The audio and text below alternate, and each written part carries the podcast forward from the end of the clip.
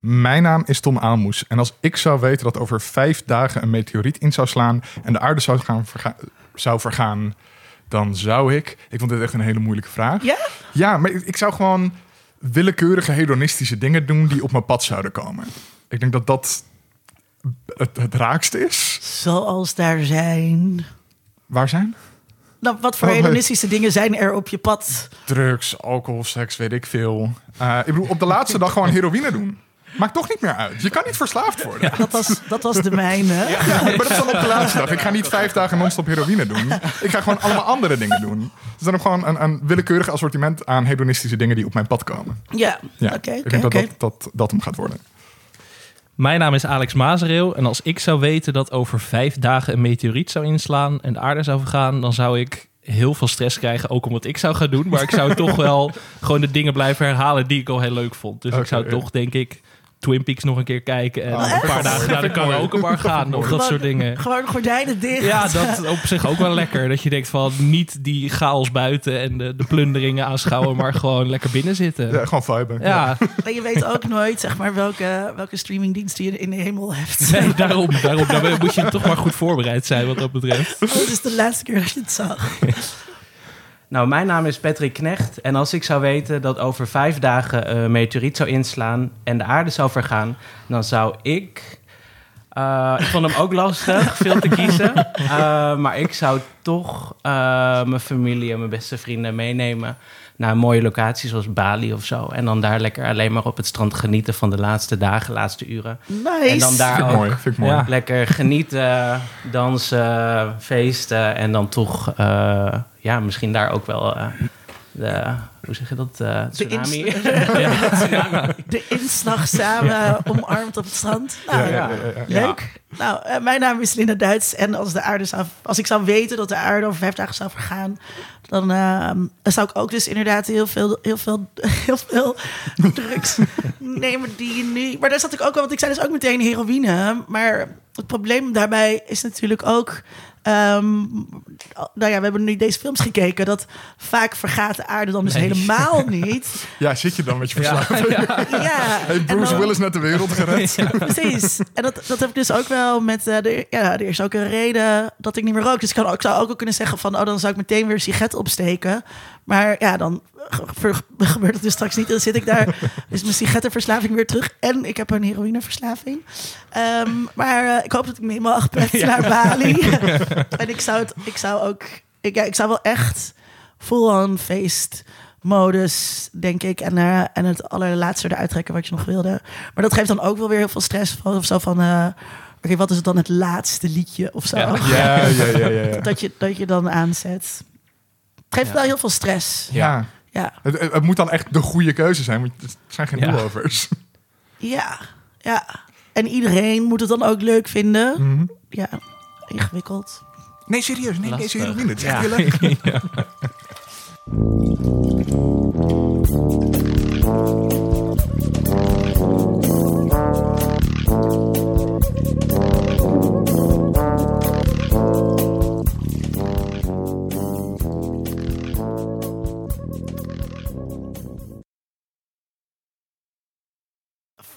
Vandaag hebben we twee gasten die er voor het eerst eh, zijn. Eh, Patrick, superleuk dat je er eindelijk bent. Ik heb heel lang lopen zeuren tot je... eh je kwam hier, een hele goede vriend van mij. Ja. Ook wel echt super geek. Wat, wat, wat, wat, wat, waar hou je van? Nou, ik ben toch wel echt een, een eh, hele erge Marvel geek. Ja, Ja, luisteraars kennen misschien je naam al, eh, omdat ik zei dat ik eindelijk Marvel ben gaan kijken uh, vanwege Ja. jou. Ja, ja, daar heb ik wel een eh, aandeel in eh, gehad volgens mij. Dus ja, Nou, absoluut. Ja. Super, superleuk dat je er bent. In het dagelijks leven ben je purchasing team leader bij het Andas eh, eh, eh, in Amsterdam. Kan je dan eigenlijk eh, Eh, kan je dan dingen tussentijds kijken? kan je zoiets aan hebben staan? Nou, op dit moment niet meer, helaas. Maar, Maar tijdens- tijdens... corona was het toch wel even dat ik dan eh, of een podcast luisterde of iets, eh, of inderdaad iets aanzette. Eh, maar ik heb nu een stagiaire en, eh, Dus het kan, dus het Je kan moet een goede voorbeeld geven. of- en het is weer druk. Het, eh, het is weer druk, dus helaas kan het niet meer. Maar eh, genoeg tijd daarnaast nog om van alles te kijken. Om van alles te zien. Ja. Eh, en Alex is de gast, eh, journalist, schrijver en podcastmaker. Jullie kennen hem misschien van Mokka Mafia Taxi Tech Taxi Taxi Het is een toonbreker, ja. Kan jij dat zeggen? Zeg? Mokromafia Taxi Talk. Ja, ging Ja, dat makkelijk? maar heel soepel uit. Nee, dat ging eigenlijk heel soepel altijd, maar ik heb er wel op geoefend. Dat moet ik wel bekennen, ja. Dat, dat lukt me niet. En, eh en eh, televisie, waarin jullie over alle televisie praten. Zeker. Niet alleen maar geeky televisie. Nee, toch vooral Nederlandstalig ook wel een belangrijk onderscheid ook ouderwetse wel. lineaire Ja. Ja. Heel ouderwets, ja. En eh, waarom wilden jullie dat? Eh, nou, we raakten op een gegeven moment... Ik maak hem samen met Michel Dodeman... en wij maakten, raakten op een, gege- op een gegeven moment aan de praat op een feestje. En toen hadden we het een hele avond over lineaire tv als twee millennials. En toen dachten we van, misschien moeten we dat, dat uit gaan bouwen tot iets. En er bleek een soort behoefte voor te zijn... vooral door mensen die zelf geen tv meer kijken... maar nu wel het idee hebben dat ze kunnen meepraten. Ja. Dus zodoende kwamen we er een beetje Ik, op. ik weet wie via, eh, via jullie wie Harry Mens is. ja, dat, nee, dat soort dat komt me mensen, nu ja. met, rond al die Pim Fortuyn herdenken, Ja. komt me dat heel handig uit. Hele praktische kennis. En je kan op feestjes gewoon meepraten Ja. als het over mhm. eh, business B-artiesten gaat. Ja, ja. precies. Want die B-artiesten zitten, die zijn overal. Die zijn overal. Ja, en er komt heel veel troep voorbij, maar er komt ook best wel wat moois voorbij af en toe. Dus we proberen daar altijd een soort van balans in te vinden tussen het lelijke en het mooie van Nederlandse tv. En hoe bepalen jullie wat jullie bespreken? Ehm, soms laten we ons leiden door de hype van de dag. Dat is wel eh, sinds kort pas. In het begin begonnen we met hele obscure programma's eh, die vroeger eh 200.000 kijkers op SBS 6 hadden. Maar toen merkten we toch dat daar niet heel veel belangstelling voor was. dus toen probeerden we daar ook een soort balans in te vinden. Persoonlijk ben ik heel erg, was ik vroeger heel erg fan van Nederlandse sitcoms. Echt eh, Het Zonnetje in Huis, Kees en Co. Dat heb ik allemaal echt gebinst als, als, Oh, ja. als tienjarige. Dus dat, eh, dat soort dingen, dat, dat nemen we ook altijd mee. Dus Ja. het is een soort mix van persoonlijke voorkeuren en ja, wat er een beetje speelt. Ehm, we zijn zeker nadat de dansmarathon, dat debakel op tv Oh, ja. kwam, toen zijn we wel iets meer richting de actualiteit opgeschoven. Omdat we dachten van, er gebeurt zoveel, ja. ook op de, gewoon nu op tv, dat we daar ook aandacht aan moeten besteden. De actualiteit schreeuwt erom, ja. Ja, dus, eh, dus dat. Nice. Ehm, wil jij beginnen met wat je gezien, gelezen, gekeken, gegamed hebt? Wat je denkt, Ja. dat moeten wij ook zien, lezen, kijken, gamen, alles. Ik, eh, ik was vorige week, eh, ik zag twee films achter elkaar in de bioscoop. En allebei de films speelden zich af in een multiversum. Dat is, dat is behoorlijk heftig voor je brein, kan ik je vertellen. Waaronder dus de nieuwe Marvel-film, Doctor Strange in de? Multiverse Ik of Madness. Ja, ik dacht het al. eh, Kunnen even samen- eh, spoilervrij, denk Ja. ik. Want uh, Sam was net in de bioscoop. Maar wat vonden jullie? Eh, ik was niet zo fan. Ik, ik merkte bij mezelf dat de Marvel-moeheid voor het eerst echt een beetje begon toe te slaan. Oké. Ehm, ondanks dat Sam Raimi dus de regisseur Ja. was. En Sam Raimi bekend van de Evil Dead trilogie en van Ja. de eerste Spider-Man trilogie. Maar het, ehm, het was een beetje van alles en van alles een beetje net niks. Dat Ja, gevoel hield ik er een beetje aan over. Snap ik wel. Had ik ook aan de ene kant ook wel, ook omdat hij heel erg gehyped was. Vooral na Spider-Man natuurlijk. Ja, En ik had hele hoge verwachtingen. En eh, hij was goed. Ik vond hem goed, maar ehm, ja, te hoge verwachtingen uiteindelijk. vooral omdat het concept van, het van de multiverse is op Ja. zich heel interessant. Maar Ja. ik vond van het werd wel af en toe kwam het voorbij dat ik Ja. denk van oh hier gaan ze echt coole dingen doen, maar dan gingen ze net Nee. niet pakten ze net niet door. Eh, maar toen zag ik daarna een andere film die ook ehm, speelt met dat idee van de multiverse. En dat is dan ehm, Everything, Everywhere, All at Once. Een flinke titel. Mhm. Ja. En ehm, ja, een, een Amerikaanse, ja, iets meer indie film. Ehm, Maar zij is wel... Ja. Bekend, zij is wel bekend, Ja. Michelle Yeoh. Eh, die is wel, dat is een redelijk bekende, bekende grote naam. En het mikt ook wel echt op een mainstream publiek. Het is ook best een grote hit. Dat verbaasde me wel. Maar dat vond ik echt zo'n film die heel creatief met het multiversum omging. Ja. Dus dat vond ik echt Ik een heb hele... de trailer wel gezien, maar ik wist niet dat hij al draaide. Ik dacht dat het Ja, hij ging eh, in voorpremière eh, al eh, vrij hij vroeg. staat zeker op mijn lijstje ook. Dus eh, dat was gewoon om die twee films na elkaar te zien, was gewoon eh, best wel een ervaring. Eh, ook omdat het multiversum nu een soort van prominente, prominentere plek krijgt in de popcultuur. en komt dat dan omdat ehm, die, eh, hoe heet die, Everything eh, Everything, everywhere, all at once. Ja. Ja. het is het, Dat is pas een tongbreker. Ja. ja, dat, dat die ehm, soort van kan spelen. Inderdaad, met dat idee van die multiverse kan er een beetje creatief in zijn. Terwijl binnen Marvel staat natuurlijk zoveel qua kaders Precies. vast. Ja, je bent gewoon heel afhankelijk van ook de koers van Marvel. En je moet er nog drie tv-series eh, in verwerken, bij wijze van spreken. Mhm. Ja. En je moet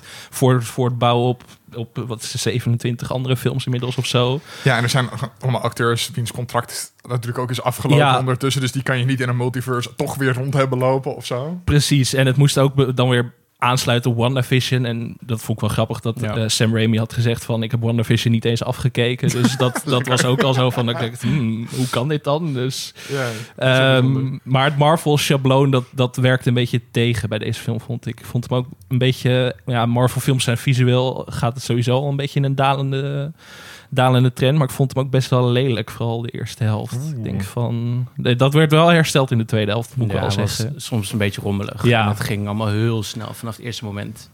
Alsof hij heel snel in elkaar was Ja. gezet eh, om, de, om deadline te ook, halen. eh, ja, maar er waren ook heel veel reshoots geweest, toch? Ja. Ja. Ja. Maar jij vond het wel... Jij, vond- ja, Ja, maar jij vindt... Ja, Jij vergeet veel. geeft meer. Ja, ik denk het wel. Ja, ik eh, keek er minder kritisch naar. Eh, maar ik vond hem heel goed. Maar ik snap zeker wat je bedoelt. En eh, ik ben het ook wel met je eens. Maar ik ga hem zeker nog twee keer kijken in de bios. In de bioscoop sowieso. Ja. Oh, wow. Hoe vaak heb je Spider-Man ge- gezien in totaal? eh, drie keer volgens mij ook in de bioscoop. En ik heb hem net de Blu-ray binnengekregen. Ja, dus binnenkort de trilogie weer, eh, weer kijken. Maar ja. Had je nog andere dingen? Eh, ja, ik, ik ben zelf nu helemaal opgeslokt eh, door het laatste seizoen van Better Call Saul. Hmm. Eh, dat is nu bezig. Elke week op Netflix. Lekker klassiek. Wekelijks. Ehm, heb- hebben jullie de serie gezien überhaupt? Want het is... eh, Nee, ik merk dat vaak inderdaad. Dat mensen het een beetje hebben opgegeven. bij- na- ja, Breaking Bad was gewoon... Dat vond ik goed. En daar heb ik veel in geïnvesteerd. Maar toen was dat deel van mijn leven wel klaar of zo. Ik had Mhm. geen zin in die spin-off op dat moment. En ik vond Saul ook nou niet per se het meest aansprekende personage. Dat vond ik ook niet. Maar wat, wat echt de absurde magie is van deze serie... hij is allereerst beter dan Breaking Bad inmiddels. Dat, Wat een Oh. soort eh, van onmogelijkheid toch Dat is. was heel onmogelijk. En eh, het begon heel erg als het idee van... we gaan een soort comedy-serie maken rondom Saul Goodman. Maar het werd meer een soort eh, prequel. En meer gewoon echt een pure dramaserie. Minder actie dan Breaking Bad ook. En heel gelaagd vooral. En Jimmy, eh, hij heet dan niet meer Saul Goodman, maar Jimmy in de serie. Dus hij is echt een heel ander personage eigenlijk. Waardoor die, die, die clown uit Breaking Bad een soort van volmaakt figuur werd. En een man met emoties. En een man met wie je veel makkelijker meeleeft dan met Walter White uiteindelijk. Dus eh, ja, dit is altijd een soort van mijn propagandapraatje voor als Ja, je mensen zeggen van ik had geen zin in. Better Call Saul. Ja. Eh, want het is echt gewoon, eh, wat mij betreft, de beste serie op dit moment. En echt, echt by far ook wel. Ja, Dus, kijk jij? Nee, Heb je wel, wel Breaking Bad gekeken? ook niet. Ook niet. Nee, die was toen op een gegeven moment helemaal uit. En toen dacht ik wel van, oh, dan ga ik nu meteen alles achter elkaar kijken. Eh, ik heb het geprobeerd, maar ik kwam er niet in. Maar Hmm. misschien moet ik het nog een keer proberen. Ik vond het zo, op een gegeven moment ging het langzaam. En Het het, is ook heel langzaam. Ja. En het is wel gewoon ook een hele kluif, zeg maar. Als je dat Ja. niet toen hebt meegekeken, dan moet je er echt inderdaad voor gaan zitten. Ja. Dat geldt ook wel voor Better Call Saul. Het is, in zekere opzichten nog trager dan Breaking. Bad. Dus En misschien, dit is nu misschien, seizoen eh, 6. het is nu seizoen 6 en het is nu eh, de eerste helft van het laatste seizoen. En dan in de zomer begint dan de tweede helft van het laatste seizoen. Want dat zie je ook bij steeds meer Netflix-series. Dat het maar wel, eh, wel eh, in één keer uitbrengen, maar dan toch niet helemaal. Want dan in twee delen. Dat doen ze deze ook met Ozark en nu ook met Stranger Things. Gaan ze dat Ja, ik volgens mij dacht ook doen. kan toch niet weer een nieuw seizoen van Ozark zijn? Maar het is gewoon het tweede Ja. deel. Ah, Ja. oké, dat is het. Wat gek. Maar dat is dan gewoon om meer tijd voor de postproductie te geven? Of meer Nee, het tijd had te maken hype? met het tijdschema van de Emmys, eh, las ik van de Oh. week. Dus dat iedereen nog mee kan doen in één tijdvak en dan ook weer mee kan doen aan het volgende tijdvak. Om een soort van meer kans te Spreid maken. je kansen. Ja. oké. Het flauw. zit een hele Ja. politiek achter, inderdaad. Ja, bedenkelijke blik. Gewoon. Ja. Ja. Ja. Patrick, wat heb jij aan tips? Eh, nou, ik had dus ook Doctor Strange staan. Ehm, nou, daar hebben we net al over gehad. Ehm, dan had ik nog een paar andere keuzes eigenlijk dan. Ik zat te twijfelen tussen Doctor Strange of Moon Knight natuurlijk. Die is vorige Oh, ja? week, ehm, heeft die se- season finale gehad. En ehm, ja, ik was heel erg onder de indruk. Ehm, je hebt hem nog niet gezien? Ik, weet niet of Ik moet nog, eh, niet af. Nog Ik heb hem ook nog niet af, Oké. nee. Eh, ja, ik vond het heel gaaf. Het is heel anders dan wat je gewend bent van Marvel. Eh, Oscar Isaac is heel goed in, eh, in deze serie. Ik vind hem eh, zo, sowieso op dit moment een van mijn favoriete, favoriete acteurs. Hij speelt heel veel grote franchises, Star Wars en, eh, en heel veel andere ook. En ehm, ja, het is, het is gewoon heel anders dan wat je, wat je gewend bent. Het is, eh, ja, ze spelen in op, ehm, ehm, ja, op mental health. En ja, het is een ander soort van superhero. En eh, het zijn zes afleveringen. En eh, na elke aflevering zit ik dan weer te denken van... Wat de fuck? Wat heb, wat heb ik nou net gezien? En dan snap je er weer niets van. Ze doen het heel tof. En ja, ja ik, eh, ik, ik, het is, ik vind het zeker een aanrader. Niet omdat het Marvel is. maar eh, ik vind het een hele, hele goede serie. Graphics zijn, eh, zijn tof. En het is een hele goede introductie, vind ik, voor een, eh, voor een nieuwe Marvel super, superheld. Ik heb ook Ja, het idee dat ze, dat, ze, oh, sorry, dat ze iets meer, eh, iets meer creativiteit kunnen nemen zeg maar, in die series Ja. dan in de films Ja. die ze maken. En ze zijn Ja. ook toegankelijker. Want bijvoorbeeld bij deze had ik echt het idee dat je hier kan je instappen zonder Ja. enige voorkennis van bijvoorbeeld bij. Hawkeye. Ja. Daar hoeft hij niet zo heel veel voor te weten. Nee, je moest alleen maar weten iets tragisch. Ja, Met- maar daarvoor, met, ook als je dat niet weet, dan gebeurt er het tragische gebeurd. Ja. Ja. Ja. nee, precies. Ja. Ja. En wat bij Moon Knight ook een beetje zoals het, het probeert niet heel hardnekkig binnen het universum te passen, toch? Of zo, dat is tenminste wat ik las. Ik heb dat nog niet afgekeken. Maar dat het misschien niet eh, afhankelijk was van, oh, dit moet in die tijdlijn goed passen. En Klopt. dat is afhankelijk Hij van staat heel wat los Spider-Man doet en zo. Dat is misschien ook wel Ja. prettig eh, Ja, in vergelijking met andere series en films. Klopt. En het speelt ook zich ook veel af in, eh, in Egypte. Groot deel. En eh, de regisseur eh, van, ik kan even zo niet op zijn naam komen, maar van de, van de serie die eh, is zelf ook Egyptisch. Ze hebben heel veel Egyptische cast en heel veel. Het is gewoon heel erg. eh, hoe zeg dat? Ze hebben gewoon. Ja, Woke. Ja, nee. nee, maar wat je zag bij andere films, zoals eh, bepaalde DC-films, daar gebruiken ze gewoon eh, Amerikaanse cast en Amerikaans eh, team, eh casting crew. En eh, terwijl het ergens anders afspeelt. En hier heb je heel erg dat het allemaal. Het, het plaatje is gewoon wat, wat completer, vind Hmm. ik. En dat vind ik heel fijn. Ja, Ja. Ben benieuwd. ja. Ik ga dat kijken. Yes.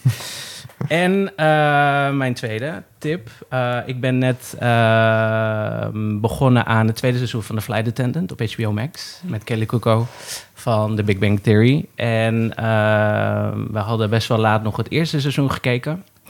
En eh, het tweede seizoen kwam daarna precies uit. Dus daar zijn we aan begonnen. En ik vind het leuk. Ik vind haar heel... eh, ze, ze doet het heel goed. En ehm, ja, ik, eh, in, interessante serie. Het is, ehm, het is leuk en het kijkt ook wel makkelijk weg. Nou, zij is dus een flight attendant. Sorry, natuurlijk. De titel. Nou, hoeft niet. Eerste, ehm, de eerste aflevering gebeurt er al heel veel. Eh, Michiel Huisman speelt erin. Grote rol in het eerste seizoen. En eh, zij is dus een stewardess op eh, ehm, Amerikaanse ehm, eh, vliegtuigmaatschappij. en ze ehm, staat daar bij business class. En ehm, hij is eh, passagier bij haar. Zij moet, eh, ze zorgt voor hem eh, tijdens de vlucht, eh, drankjes brengen. En ze, komen, ze gaan flirten. En uiteindelijk ehm, besluit zij om met hem na die tijd, na de vlucht, wat af te spreken. En de vlucht, die volgens mij was het Bangkok, eh, landen ze. En daar spreken ze af. En ze heeft best een alcoholprobleem. blijkt uit, ehm, al uit het begin van de serie. en ehm, dan eh, wordt ze eh, volgende ochtend wakker met een enorme kater. En ligt hij dood naast haar in bed. Oh, nice. Dus al binnen de eerste jaar. Ja. En zij herinnert zich niks meer. En, Herkenbaar. Ja, We've all been there. Wakker geworden in Ja. Bangkok met een kaarten. en eh, ja, zij... Definitely been there. Ze moet dus achterkomen wat er is gebeurd. Oh, heeft ze het wel gedaan? Heeft ze het niet gedaan? Maar er zitten heel veel lagen in, want zij blijkt heel erg traumatized te zijn eh, door dingen die er gebeurd zijn in haar jeugd. Anders dronk ze niet zoveel. Ja, daarom. Eh, dus dat, en daar gaat het eigenlijk de hele serie over. En wat heel leuk is, is dat je ziet heel veel terugblikken, ehm, hoe zeg dat, ja, een soort van in haar hoofd. En daar leeft Michiel Huisman nog. Dus je ziet, hij gaat, hij gaat dan wel dood de eerste aflevering, maar hij zit de hele serie, eh, hebben hun dus een soort van conversaties eh, in, eh, in haar gedachten. En dat vind ik wel tof gedaan. Is het true crime? Eh, Is het waar gebeurd? Nee, nee, nee. Oh, nee, nee. Ah, Oké. Nee, nee, nee. Het is, Klinkt als eh, een soort ehm The Hangover meets een zesdelige podcastreeks over. het is wel een boekverfilming, maar ik durf even niet meer te zeggen welk boek het nou precies was. Maar eh, ik, was, ik was verrast. Ik vond het heel leuk en ehm, ja, ik kan het iedereen aanraden. Cool. Yes. Ik ehm, heb afgelopen vrijdag van mijn vrienden nog voor mijn verjaardag. Wat een leuke vrienden toch? Wat een leuke vrienden, waaronder dus van Linda. eh, een eh, eh, nieuwe Xbox gekregen. Heel chill. Ehm, en daar kan ik nu eindelijk Elden Ring op spelen. Die heb ik heel erg lang uit zitten stellen... omdat ik nog een oude krakkemikkige Xbox One S had. Waarvan iedereen zei, dat komt niet boven de 20 fps. Dat wordt een soort van zo'n haperige stop-motion film... waar je naar aan het kijken bent. Was dat die game waardoor Sony de deur niet meer uit kon? Ja, precies. Precies die. Uh, en daar ben ik ook in gedoken. En dat is voor mij de eerste Soulsborne game. Dus dat is een game met hele heftige bazen. Ehm, heel, heel moeilijk. En het gaat er ook om dat het moeilijk is. En dat je dus keer op keer op keer tegen die baas gaat vechten. Elke keer doodgaat. Dan net wat beter snapt hoe die werkt. En dan weer teruggaat. En hem dan beetje bij beetje kan verslaan. Um, maar dan met een open wereld erbij. Dus je wordt eigenlijk in een gigantische kaart gedropt. En het eerste monster dat je tegenkomt maakt je helemaal kapot. Dus je moet eigenlijk een soort van leren overleven in die wereld tussen gigantische bazen die een beetje rondlopen. Uh, en wat kleinere uh, vijanden uh, die je wel aan kan misschien in het begin. En dan heb je een beetje een quest. Maar die leidt je al heel erg snel naar een kasteel waar je gewoon niet naar binnen kan omdat je veel te zwak bent. Dus eigenlijk moet je eerst een uur of twintig, wat volgens mij de wildernis intrekken, die wereld maar gaan ontdekken. Maar kan je wel saven? Ja, je kan wel Oh, saven. je wel ja, je hebt dus checkpoints en zo, dus dat, dat kan allemaal wel. Um, je hebt eigenlijk heel erg weinig verhaal, quests die je krijgt. Je hebt niet een soort minuutje waar al je quests in staan en een quest menu. Het is gewoon een cryptische opmerking van één non-player character. En daar moet je het maar mee zien te doen. En als je niet weet waar het over gaat, ja, jammer. Kom je later misschien wel achter. Of niet, of je googelt het. Maar ga je dan googlen? Uh, ik heb eigenlijk alleen zitten googlen op hoe overleef ik. niet op hoe los ik deze quest op. Ik heb meer gewoon van... How to stop dying. ja, gewoon, waar moet ik een beetje gaan, op zoek gaan naar een beter wapen of zo? Dat heb ik gezocht. Uh, maar niet hoe los ik deze quest op. Uh, en dat is een hele ander soort ervaring dan heel veel andere RPG's... waar je toch heel erg bij het handje genomen wordt... wat heel erg story-driven is, bijvoorbeeld van The Witcher. Maar dat vind Ja. ik eigenlijk heel fijn dan normaal... omdat me- dat me een mooi verhaal verteld wordt. En hier is eigenlijk bijna geen verhaal.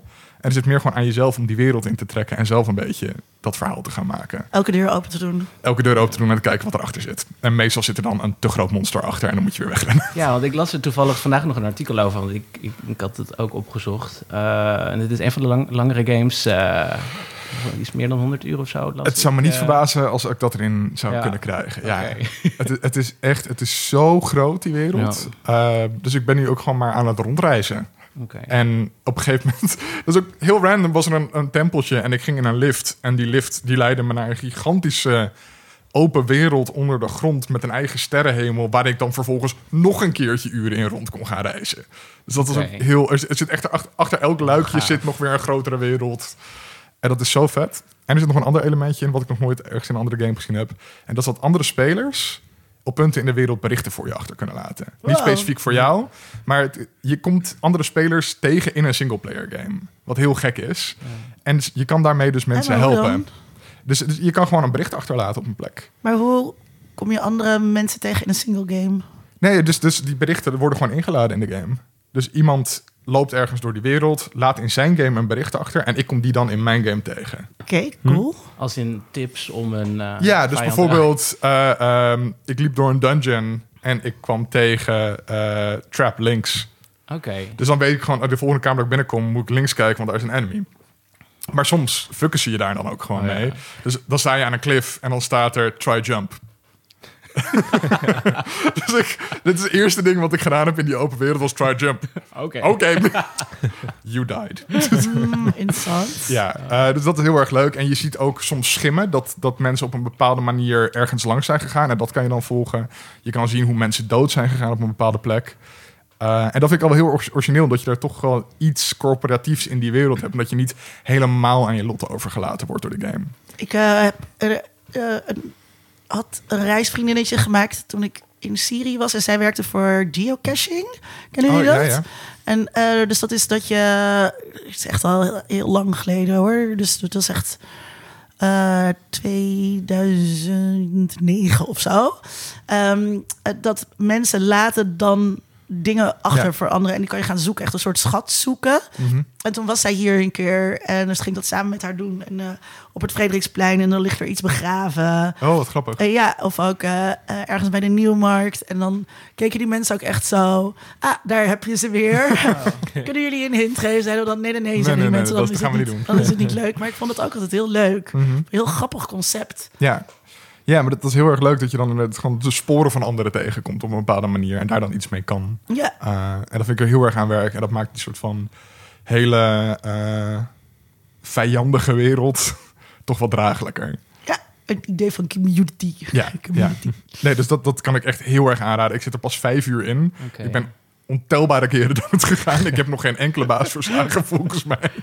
Ehm, maar ik heb wel echt heel erg naar mijn zin. En hoe Zo. ziet het eruit qua graphics? Ik, het zag er heel, Heel vet. Ja, ja, ja, dus ik heb nu die, die Series S. Dus niet 4K, Ja. want ik heb geen 4K TV, maakt niet uit. Maar het, het ziet er gewoon heel mooi uit. Het is een stijl die ik eigenlijk niet anders heb gezien. Maar dat is ook omdat ik niet van diezelfde maker... dus eh, eh, Dark Souls of zo heb ik niet Mhm. gespeeld. Het is heel gotisch, duister, middeleeuws...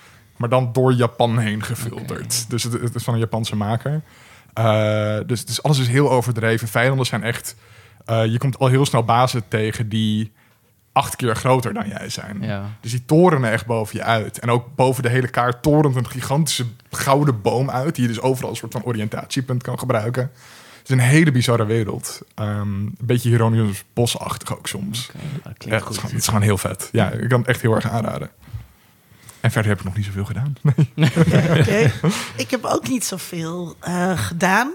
Eh, ik was naar de Northman. Eh, die had Sonny natuurlijk ook al Oh, daar ben ik ook heen geweest. Dat ook kunnen besproken. Nou, daar kunnen we er nu samen over praten. Ehm, eh, Alexander Skarsgård speelt eh, de Northman. Wist je dat hij in True Blood heet hij ook Eric Northman? En Wauw. ehm, dat weet ik, want ik ben dus True Blood weer helemaal aan het herkijken. Wat ook een reden is waarom ik niet zoveel andere dingen heb gekeken. Ehm, ik vond, eh, wat, vond jij er, wat vond jij ervan? Ik vond hem heel vet, maar Mhm. minder vet dan ik had verwacht. Ja, want Ehm, van, oh god, hoe heet die regisseur nou ook alweer? Eggers? Eggers, ja. Ehm had ik ook The Lighthouse gezien. Super bizarre film. Helemaal gekke psychologische thema's. Heel, eh, het voelt heel diep de menselijke natuur ingaan op een soort van oermanier. Ehm, en dat is dit ook Ja, natuurlijk. ik wil zeggen, dat, Ja, ja, dat is ja. dit ook. Maar ja. minder bizar. Het is minder over de top. Het is net wat vriendelijker gemaakt voor. Ja, je merkt heel erg dat het een studiofilm is. Ja, want hij had ja. echt een budget van 90 Oh, ja. miljoen voor deze film of zo. En dat zie je. Het ja, ziet er fantastisch uit. Maar Hele je- goede sterrencast. je merkt inderdaad wel dat hij hier en daar volgens mij concessies heeft moeten doen. En dat heeft Ja. hij zelf ook gezegd dat hij dat niet meer Dat hij wat zou willen. Timos weg heeft moeten werken ja, in ja, post. precies. Ja. Ehm, ik heb de Lighthouse, dus ik, volgens mij heb ik nooit iets van de Dave Eggers hiervoor Mhm. gezien. Ehm, want ik zat dus wel echt zo, waar zit ik naar te kijken? Wat kijk ik nou? Totdat ik dus had bedacht, oké, volgens mij moet je je gewoon erin overgeven van dit is hoe zo'n ehm, een mythologisch verhaal overgeheveld wordt. En Mhm. dat is ook de suspension of disbelief die je moet hebben Hmm. in dat dat bovennatuurlijke dus echt is en zo werkt. Maar het duurde even voordat ik daar was. Mm. Ook omdat ik natuurlijk gewoon afgeleid was. Eh, eh, door Alexander Skarsgård. Eh sowieso vikingen. Echt, ja hoor, ben ik prima bij. Vampieren, vikingen. Dus deze man is echt een soort droomman. Maar hij is echt gewoon een bulldozer. Hij is zo Ja. gigantisch. Ja. Dat ik hem aan het begin ook helemaal niet herkende. Nee. Ik vond hem op sommige punten op zijn vader lijken. Omdat hij wat, wat ouder gezicht had. Ja. wat dikkere neus of Ja, zo. dikke neus, ja. En, en dat begon hij toch wel, wel, wel wat meer op zijn... Ja, ja, gewoon op zijn vader te lijken. Nou ja, hij is heel duidelijk. ja. Hij is heel duidelijk er niet meer in zijn prime, zoals hij dus was. Want True Blood is ondertussen ook wel weer echt ook 20 jaar oud. Ehm, is het 20 jaar oud? Zijn wel, toch? Oké, dan ga ik, zo even, ga ik zo even nazoeken. Maar ehm, ja, dus daar, daar, ja, daar is hij gewoon in zijn prime. En hier, en hij heeft dus ook heel erg getraind. Heeft echt Ja, maar hij is gigantisch, toch? Ja, Hij is ja. zo lang lang. ook. Ja. Ik weet niet hoe gigantisch. Volgens mij is hij gewoon normale, Oh, normale Noord-Europee. Ik denk hij zal 1,90 zijn of zo. Je zag dat ook in het derde seizoen van Succession, toch? Dat hij op een gegeven moment een scène met Brian Cox heeft... en dat hij er echt God, vier Brian keer zo groot is als Brian. Cox. Ja, Ja, ik vond wel... de- de- Sonny die zei dat volgens mij eh, eh, toen hij hier laatst was... dat als hij dan een shirt aan heeft... dat zijn nekspieren dan zo groot zijn... dat hij gebocheld lijkt. Oh, echt? Ja, en daar ging ik dus de hele tijd op letten. Ja, dan zeggen ze me nog niet opgevallen. Ik vond dat Ja. dus wel meevallen. Ja. Ehm, maar daar zat ik dus ook naar te kijken omdat Sonny dat eh, had gezegd. Eh True Blood is trouwens uit eh 2006. Oh, 15 jaar terug. Eh, dus, eh, maar ja, dat is ook nog steeds een hele, Ja. lange, een hele lange tijd eh, geleden. Eh, en eh, ik ga zo even opzoeken. Ik krijg 1,94. Oké. Ja, dat is, dat is gewoon dat is wat te doen hoor, voor mij. Dus, Alexander Skarsgård. Als je dit luistert, ik ben 1,80. Ja, dus... ehm, ehm, maar dus uiteindelijk, hoe, hoe- hoeveel, hoeveel sterren Ik uit heb hem vijf? vier Ja, uit vijf gegeven. En Ja. ik, vond, het- ik vond het echt een goede film. Ik heb er echt van genoten. Ik vond de raarheid leuk. Ik vond dat mythische, dat oersel of zo, dat vond ik wel vet. ja. Ehm, verhalen, eh, dat liefdesverhaallijntje. Ja, wat vond je van het schaakmeisje? blablabla. Zij speelde in ehm eh, The Queen's Gambit, Ja, ja, de hoofdrol. Ja, ehm, onnodig. Ja, dat voelde heel erg gewoon... Oké. Ja, ik, ik voelde het niet, niet helemaal. Dat voelde heel erg alsof dat door, door, door, Ja. door een studio erin gegooid was. Van, maar wat als Anya Taylor-Joy er ook bij gooien? Ja, onnodige liefdesverhalen is denk ik wel een onderwerp dat nog terug gaat komen Ja. in deze aflevering. Ehm, ik ehm, ben dus True Blood weer aan het kijken. Dat is echt heel erg leuk.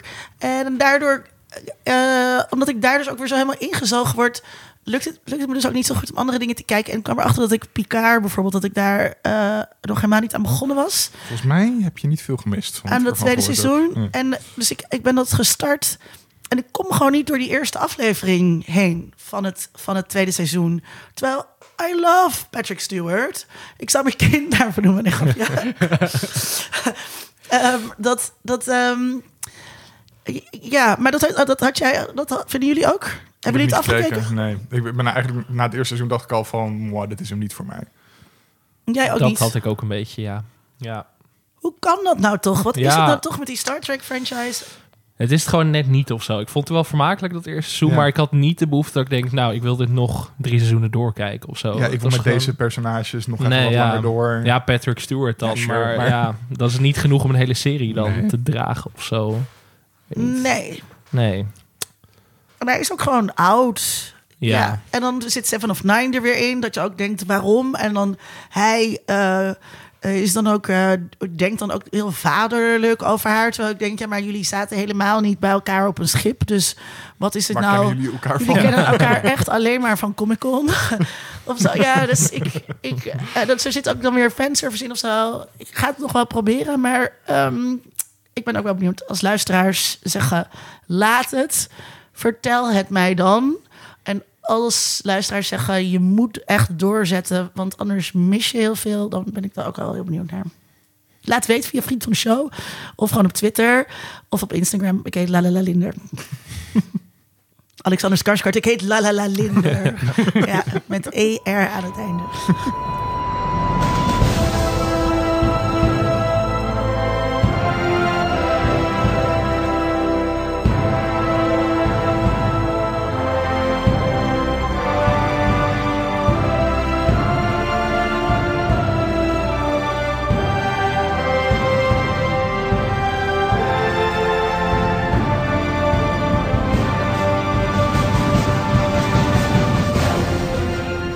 We gaan praten over rampfilms met meteorieten. Het leek ons eh, grappig al veel eerder toen we zaten te brainstormen over mogelijke onderwerpen.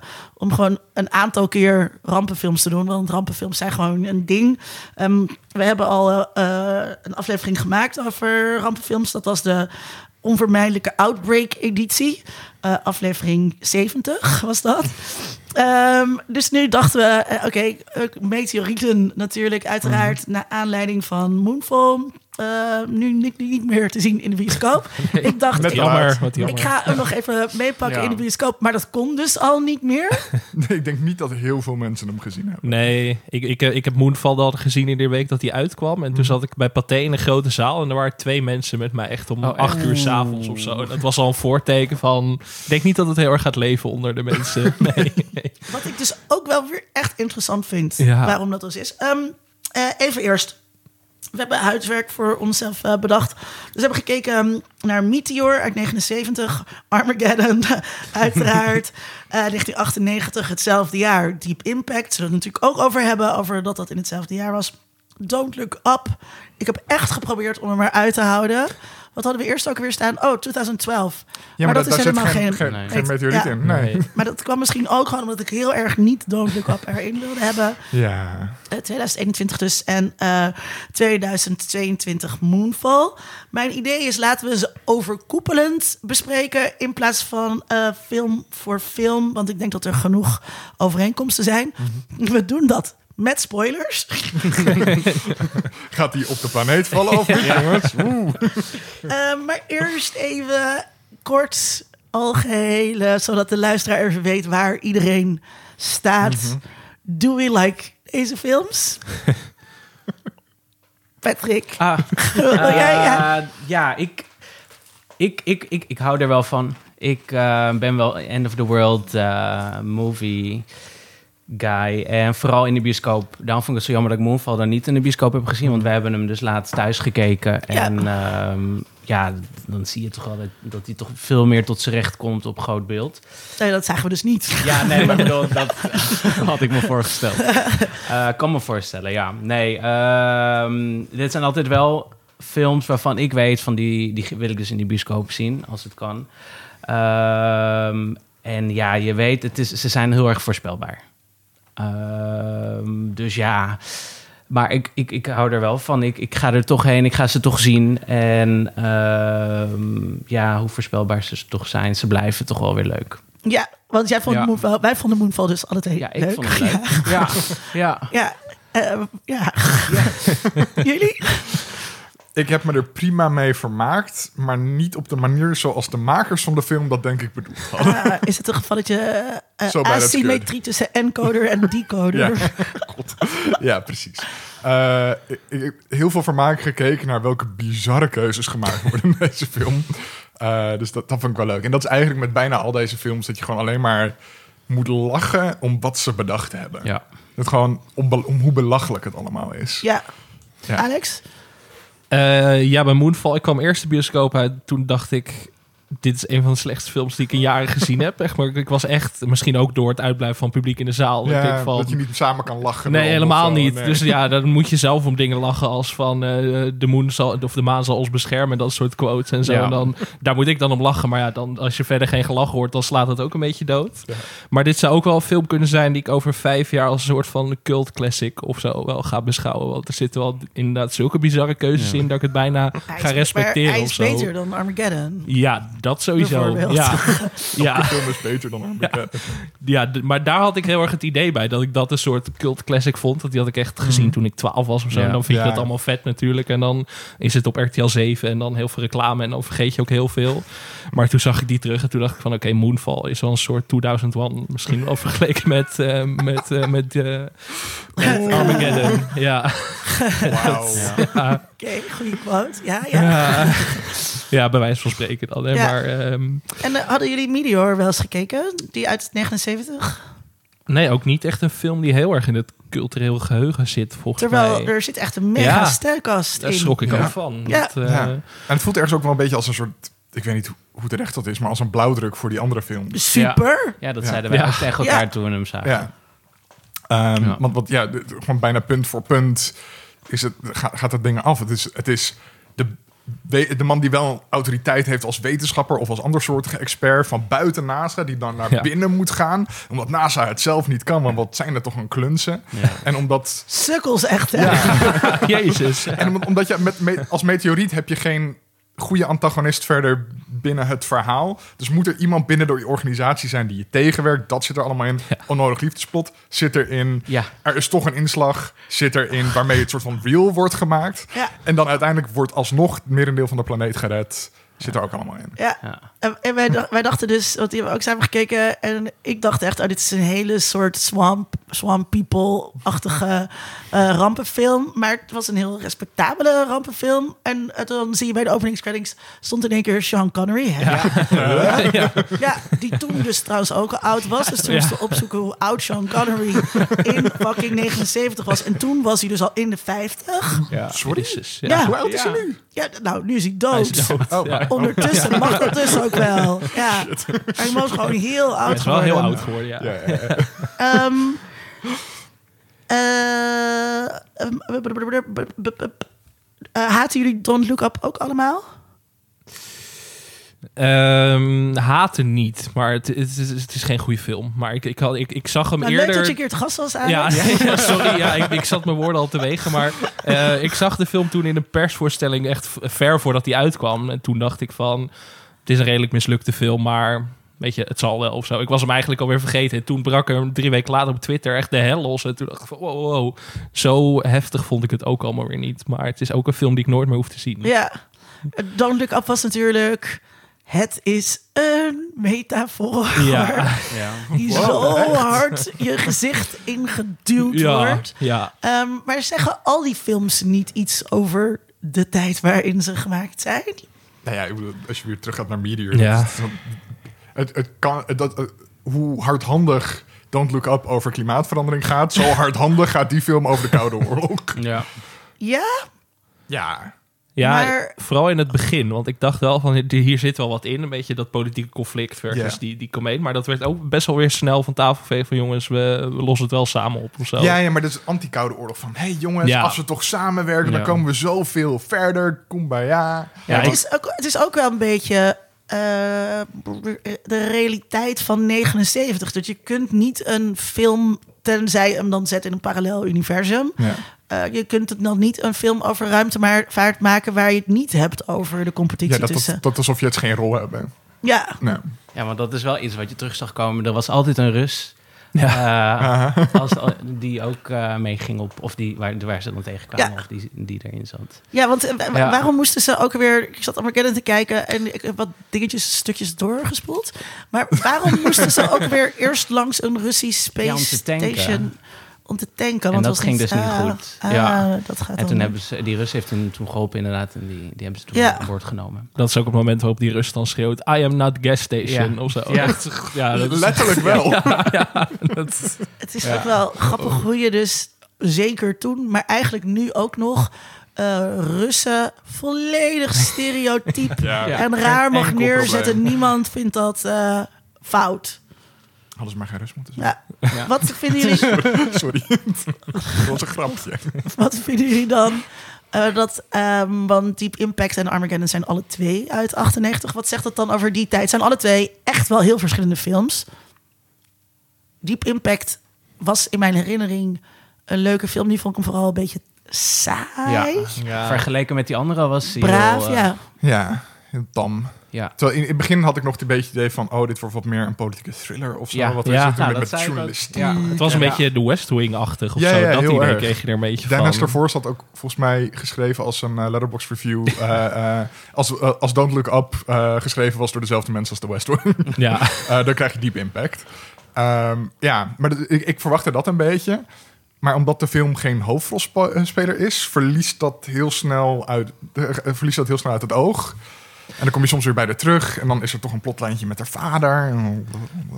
Ja. Ehm, maar dat is toch wel een optimistische film die verwacht dat eh, iedereen toch samen gaat werken. En we gaan het ordelijk regelen. En de overheid is te vertrouwen. ja, heel veel En- vertrouwen in instituties en Ja, in de, ja, ja, ja. eh, in de leiders ook natuurlijk. Ja. Dat, de, ja, Morgan Freeman, Ja, als je die als Morgan, president Morgan Freeman hebt, lult hier ons wel doorheen. snap ik Ja. dat natuurlijk ook Ja, wel, dat je daar vertrouwen in Ja, hebt. maar dus ik zag dus ook echt dat, Morgan, of dat eh, Obama naar Morgan Freeman heeft gekeken.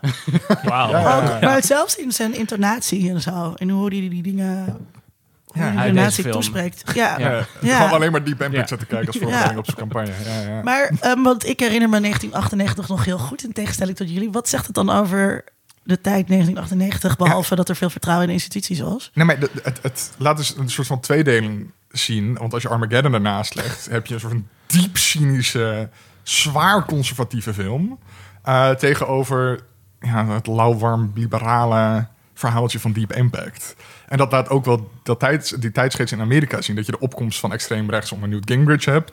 En aan de andere kant eh, Bill Clinton's Witte Huis... wat toch soort van een beetje de middenweg bewandelt. Niet te links, niet te rechts. Ja, ja, ja.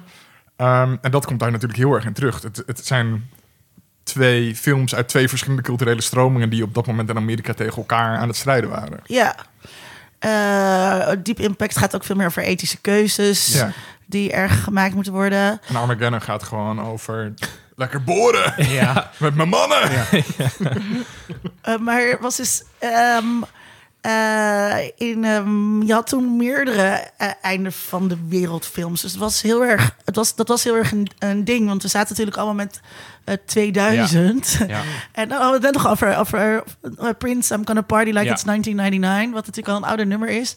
Maar dat hing wel heel erg in de lucht, zeg maar. Dat we daar aan, dat we daar aan zouden gaan. En dat je je nu niet meer kunt voorstellen. Maar eh, ehm, allerlei techdiensten werden duurder... omdat er allemaal ICT-specialisten ingehuurd moesten worden... om ons te beschermen tegen de Y2K-bug.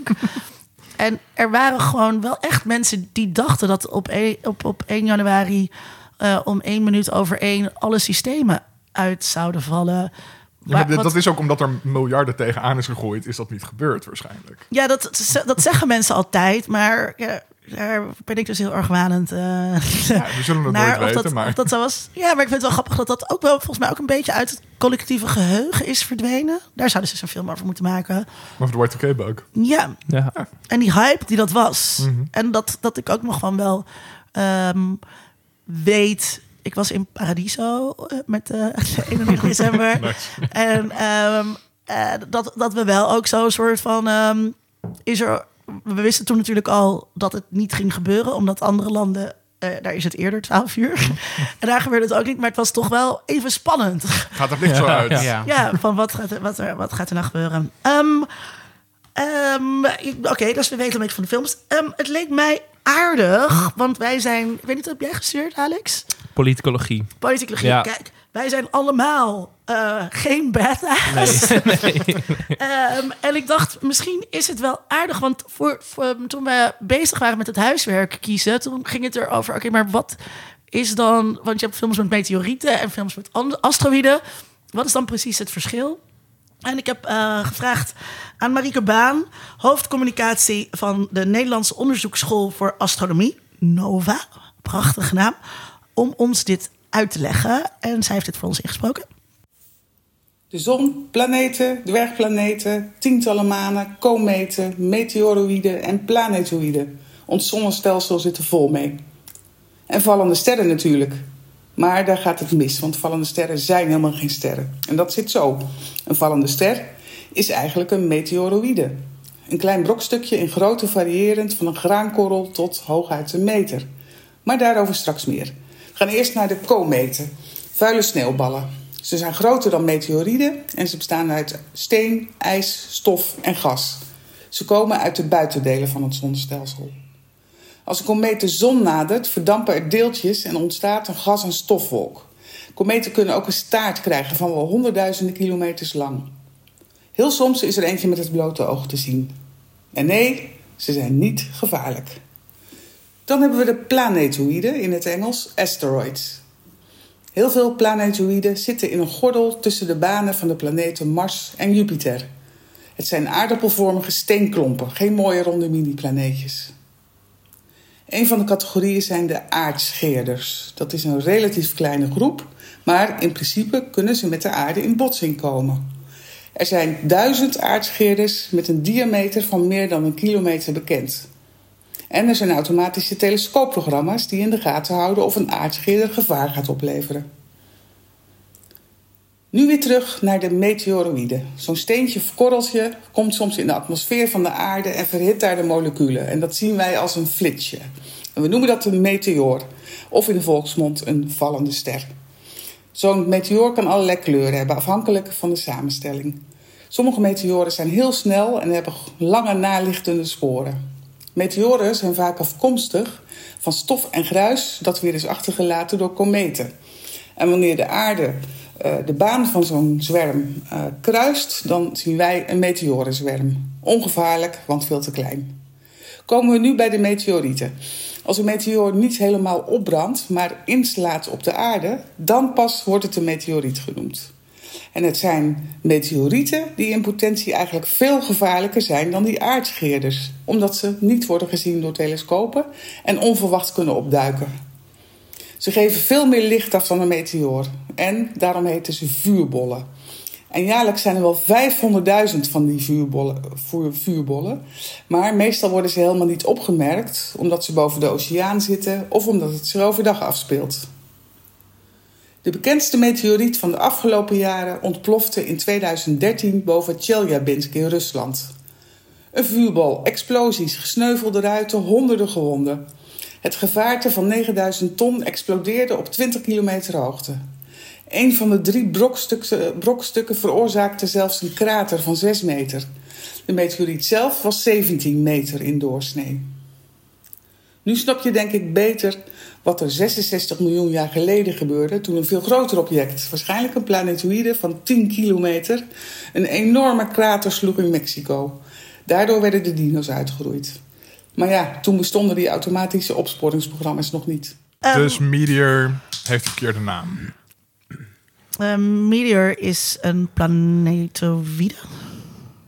Ja, wat is een asteroïde? Nou, een asteroid. Ja, dus een asteroid in het Nederlands noem je een planetoïde. Ja, oké. ja. En een meteoor is niet hetzelfde als een meteoriet. Nee.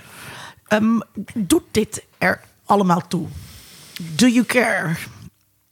Ehm, nou, niet per se eigenlijk. Maar het kan ook te vers doorslaan in het belachelijke. Zoals bij een Armageddon of zo. Van, Of een, of een moonfall? of een moonfall. Ja, nou, maar moonfall is nog wel gegrond in de realiteit natuurlijk. Ja. Laten we eerlijk We zijn. gebruiken de Ja. gravitational force van de maan. En dan kunnen we... Over de brug springen. Ja, ja. The moon will help us. Ja. Eh, maar ik vind het niet per se. eh, ja, ik, ik, weet, ik, ik heb er ook geen verstand van. Dus ik bedoel, ze kunnen mij echt alles wijs maken. Ik bedoel, bij Moonfall. Nou ja, dan denk ik. wel van, Gravity- gravity- zit hier wat in? Maar, gravity is gonna go crazy. Mijn favoriete uitdrukking was. maar bij een film als Deep Impact, die dan volgens mij nog wel een soort van eh, geaccepteerd wordt door wetenschappers, dat het wel redelijk realistisch is. Zeker in Mm. vergelijking met Armageddon, dan denk ik van. Oké. Lowest possible bar. Ja, ja nee, inderdaad. Eh, maar dan, ja, dan denk ik niet per se van, oh, ik ben blij dat dit echt zou kunnen gebeuren of zo. Ik denk meer van, Ja. leuk, maar het is geen noodzaak voor mij in ieder geval. Tom? Nee, ik heb dat ook totaal niet. Tenminste, niet met het na- natuurkundige. Het, het maakt mij niet echt uit of dat object nou echt zo, zo zou gedragen. En bij Moonfall vind ik het alleen maar grappig. Ja. Eh, maar dan, weet, dan is het gewoon evident dat het niet klopt. En dan, dan wordt het leuk. Eh, ik had dan alleen met Armageddon met soort van... De typische vraag die altijd gesteld wordt. En ook door Ben Affleck zelf. Van waarom trainen de astronauten gewoon niet om te boren? Waarom is het Ja. boren moeilijker dan het astronaut zijn? Drilling is an art. Eh, en dat Michael Bay, die zei daar blijkbaar op... Shut the fuck up. Ja. Dus eh, ja, nee. Maar ik heb bij deze films ook veel meer dat ik dat politiek en zo veel interessanter Ja. vind. eh, van eh, wat gaan we doen eh, Ja. als we weten dat het hier inslaat en hoe gaan we dat organiseren en met die, met Ja, die dat- dat is loterij en deep ja. impact. Zo, dat Ja. vind ik eigenlijk veel interessanter dan hoe groot die komeet is of wat je eraan kunt Maar dat doen zeg zo. omdat je politiek Ja, dat is waar. Dat is zeker. Ik heb, Ja. ja. Er zijn nu natuurkundigen die waarschijnlijk de podcast uitzetten. Ja, Maar dat, dat is iets meer mijn, mijn hoekje. Ja. Ik vond dus vooral ehm, bij Armageddon... ehm, Oké, ik zou... Dus je zou nog kunnen bedenken dat kunnen drillen echt veel belangrijker is dan ruimtetraining. Maar dan nog, zeg maar, als je iemand wilt inhuren voor zo'n belangrijke job, dan kijk je niet alleen maar naar één eigenschap. Hoe goed, hoe, hoe goed kun je drillen, maar ook hoe reageert iemand onder stress. En zelfs als Bruce Willis de allerbeste driller van de wereld is, waarvan ik dacht, dat lijkt me eerder iemand eh, uit Nederland die bij Shell werkt of zo. Maar goed, Vast. Ehm, eh, zelfs dan nog zou je misschien liever de nummer drie driller van de wereld willen hebben. Als dat iemand is die heel goed werkt onder bijzondere omstandigheden of zo. Ja. Die niet Dus- onder druk mensen achterna gaat met een shotgun op Ja. zijn eigen drilling rig. Ja, da- daar moest ik meer aan denken. Ja, fair, Ehm, fair. Eh, Laat, laten we het even hebben over de manier waarop wetenschap eh, ge- gerepresenteerd wordt. Komen wetenschappers er goed van af? Nee, ik vind voor niet. elke, oh, ja, nee, elke keer. Na, die, eh, die komt er ook niet goed vanaf. Nee, het is echt. iedereen raakt meteen in paniek. En dat snap, ik aan de ene kant ook wel weer. Maar inderdaad, dan, als je dan bij die. Bruce, als je inderdaad dan bij Bruce Willis aankomt, inderdaad, drillers. En ja, het nee, ze komen er niet zo goed vanaf. Het, het is ook wel grappig, want volgens mij was dat in Deep Impact. Dan zit ze op een gegeven moment op die redactie eh, van, het, van het programma. En dan is het ook van, waar is in hemelsnaam de, de wetenschapsafdeling of zo? Dat ze geen idee hebben waar dat is. Dat is wel vrij tekenend Ja. Voor, voor hoe al deze films eigenlijk met de wetenschap omgaan. Het wordt Hoe totaal niet serieus bij het genomen. journaal is. Hè? Ons NOS-journaal heeft ook geen wetenschapsredactie. Ja, we zijn gedoemd. Dus eigenlijk daar komt het op neer. Ja. Don't Look Up was een documentaire. Ja. Eh, nee, het is ook wel... En dat moet ook gewoon weer, wat ik net al zei van dat, dat plot-element. Je moet gewoon die tegenstand hebben. Dat, dat die outsider ergens tegenin kan gaan. En dat Ja. moet dan tegen de gevestigde wetenschap zijn. Ja, En omdat hij dan een maverick is, ja. eh, daar dan tegenin kan gaan. Maar waarom? Waarom? Dat creëert drama en spanning. Ja. En het is een autoriteit waar je tegen af kan zetten. Dus dat voelt ook lekker. Ehm, dat Maar- de, de people in charge eh, eh, eh, maar een beetje sukkeltjes zijn. Nou, bij, bij Moonfall zie je dus heel sterk dat NASA geen budget meer heeft en dat dat een slecht Ja, ja. idee is. Ehm, en ik vind, nou ja, ook daar heb je weer een soort iemand die, nog, die al heel lang niet meer in de ruimte is Ja. geweest. Die moet dan weer de wereld gaan redden. En ook blijkbaar kan je een raket lanceren terwijl er bijna niemand meer op die basis Ja. is. Heb je dus veel mensen voor nodig. Dat, Waar de motor al van was uitgevallen. Ja, precies, maar nu gaan we toch gewoon. Nu gaan we, nu gaan we toch gewoon. Ehm, maar maar ehm, ja, misschien zeg ik dit als wetenschapper, maar het verbaasde me wel om deze film zo in dat rijtje te zien. Dat dus dat, dat NASA zo als zo'n loserige dienst eh, wordt, wordt neergezet. Maar NASA is natuurlijk ook ondertussen een loserige dienst. Toch? Nou, hoezo? Het is niet... Het is niet Nee, het dat, dat is allemaal vet. En dat- ik, probeer niet, ik probeer niet te zeggen dat, dat hun werk niet vet is. Alleen, dit is niet meer de NASA van de jaren 60 en 7... die mensen op de maan neerzet of zo. Dat, daar is geen geld voor. Ah, en nu, nu heb je de Elon Musks en de Jeff Ja, Bezos van deze ja, wereld... die die daar meer mee bezig zijn. Ja. Ah, omdat ze dat gewoon geoutsourced hebben. Maar dus, er zit ook, ook een soort van. ehm, eh, het viel mij op. De hele tijd moeten mensen de ruimte in om met eigen ogen te zien wat er eh, aankomt.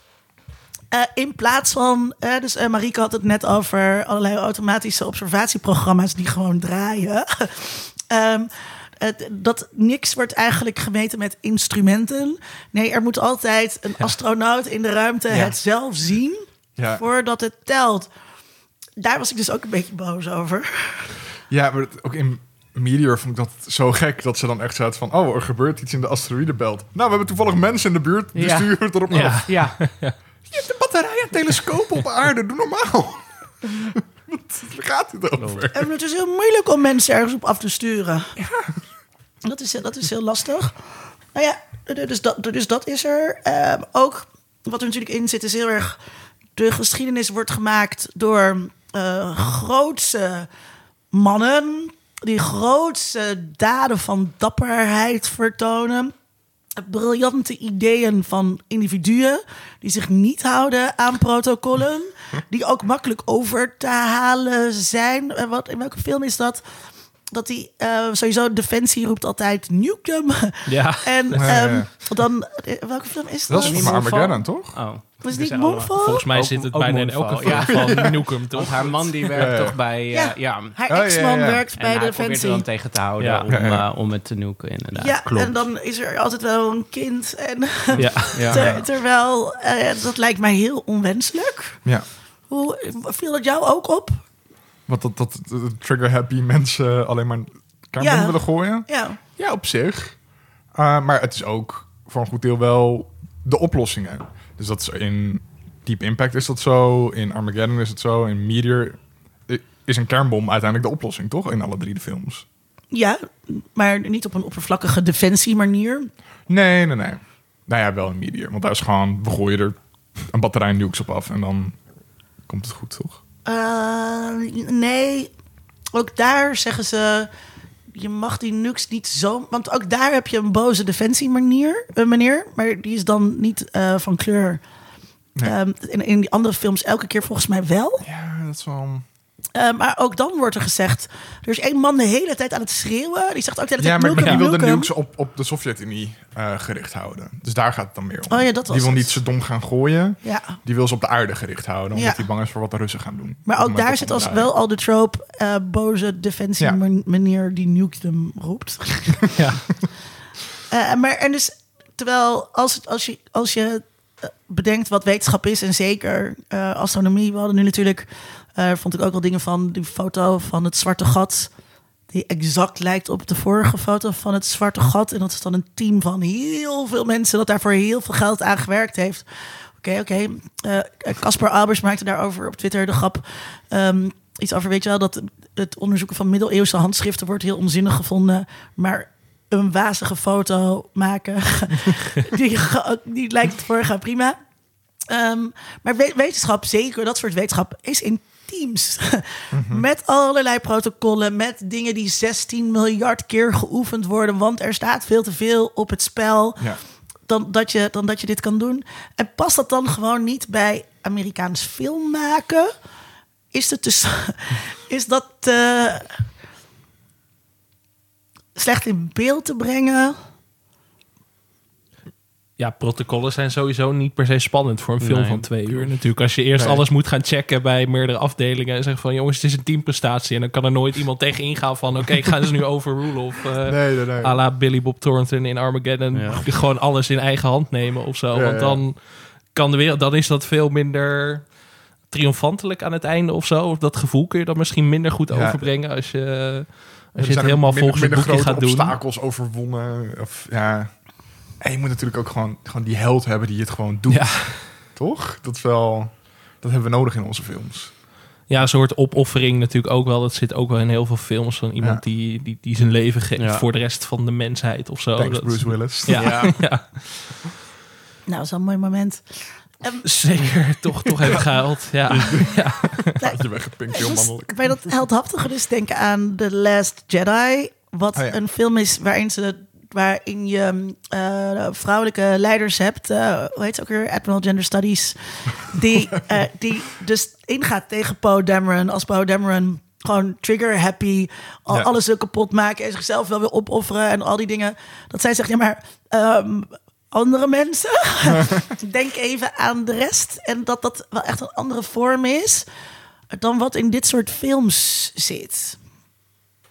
Zegt het ook nog iets over mannelijkheid? Moeten we het daar nog over hebben? Of zullen we gewoon door met iets anders? Ja, we kunnen wel iets zeggen over eh, de mannelijkheid in Armageddon. toch? Nou ja. Oké, doe dan.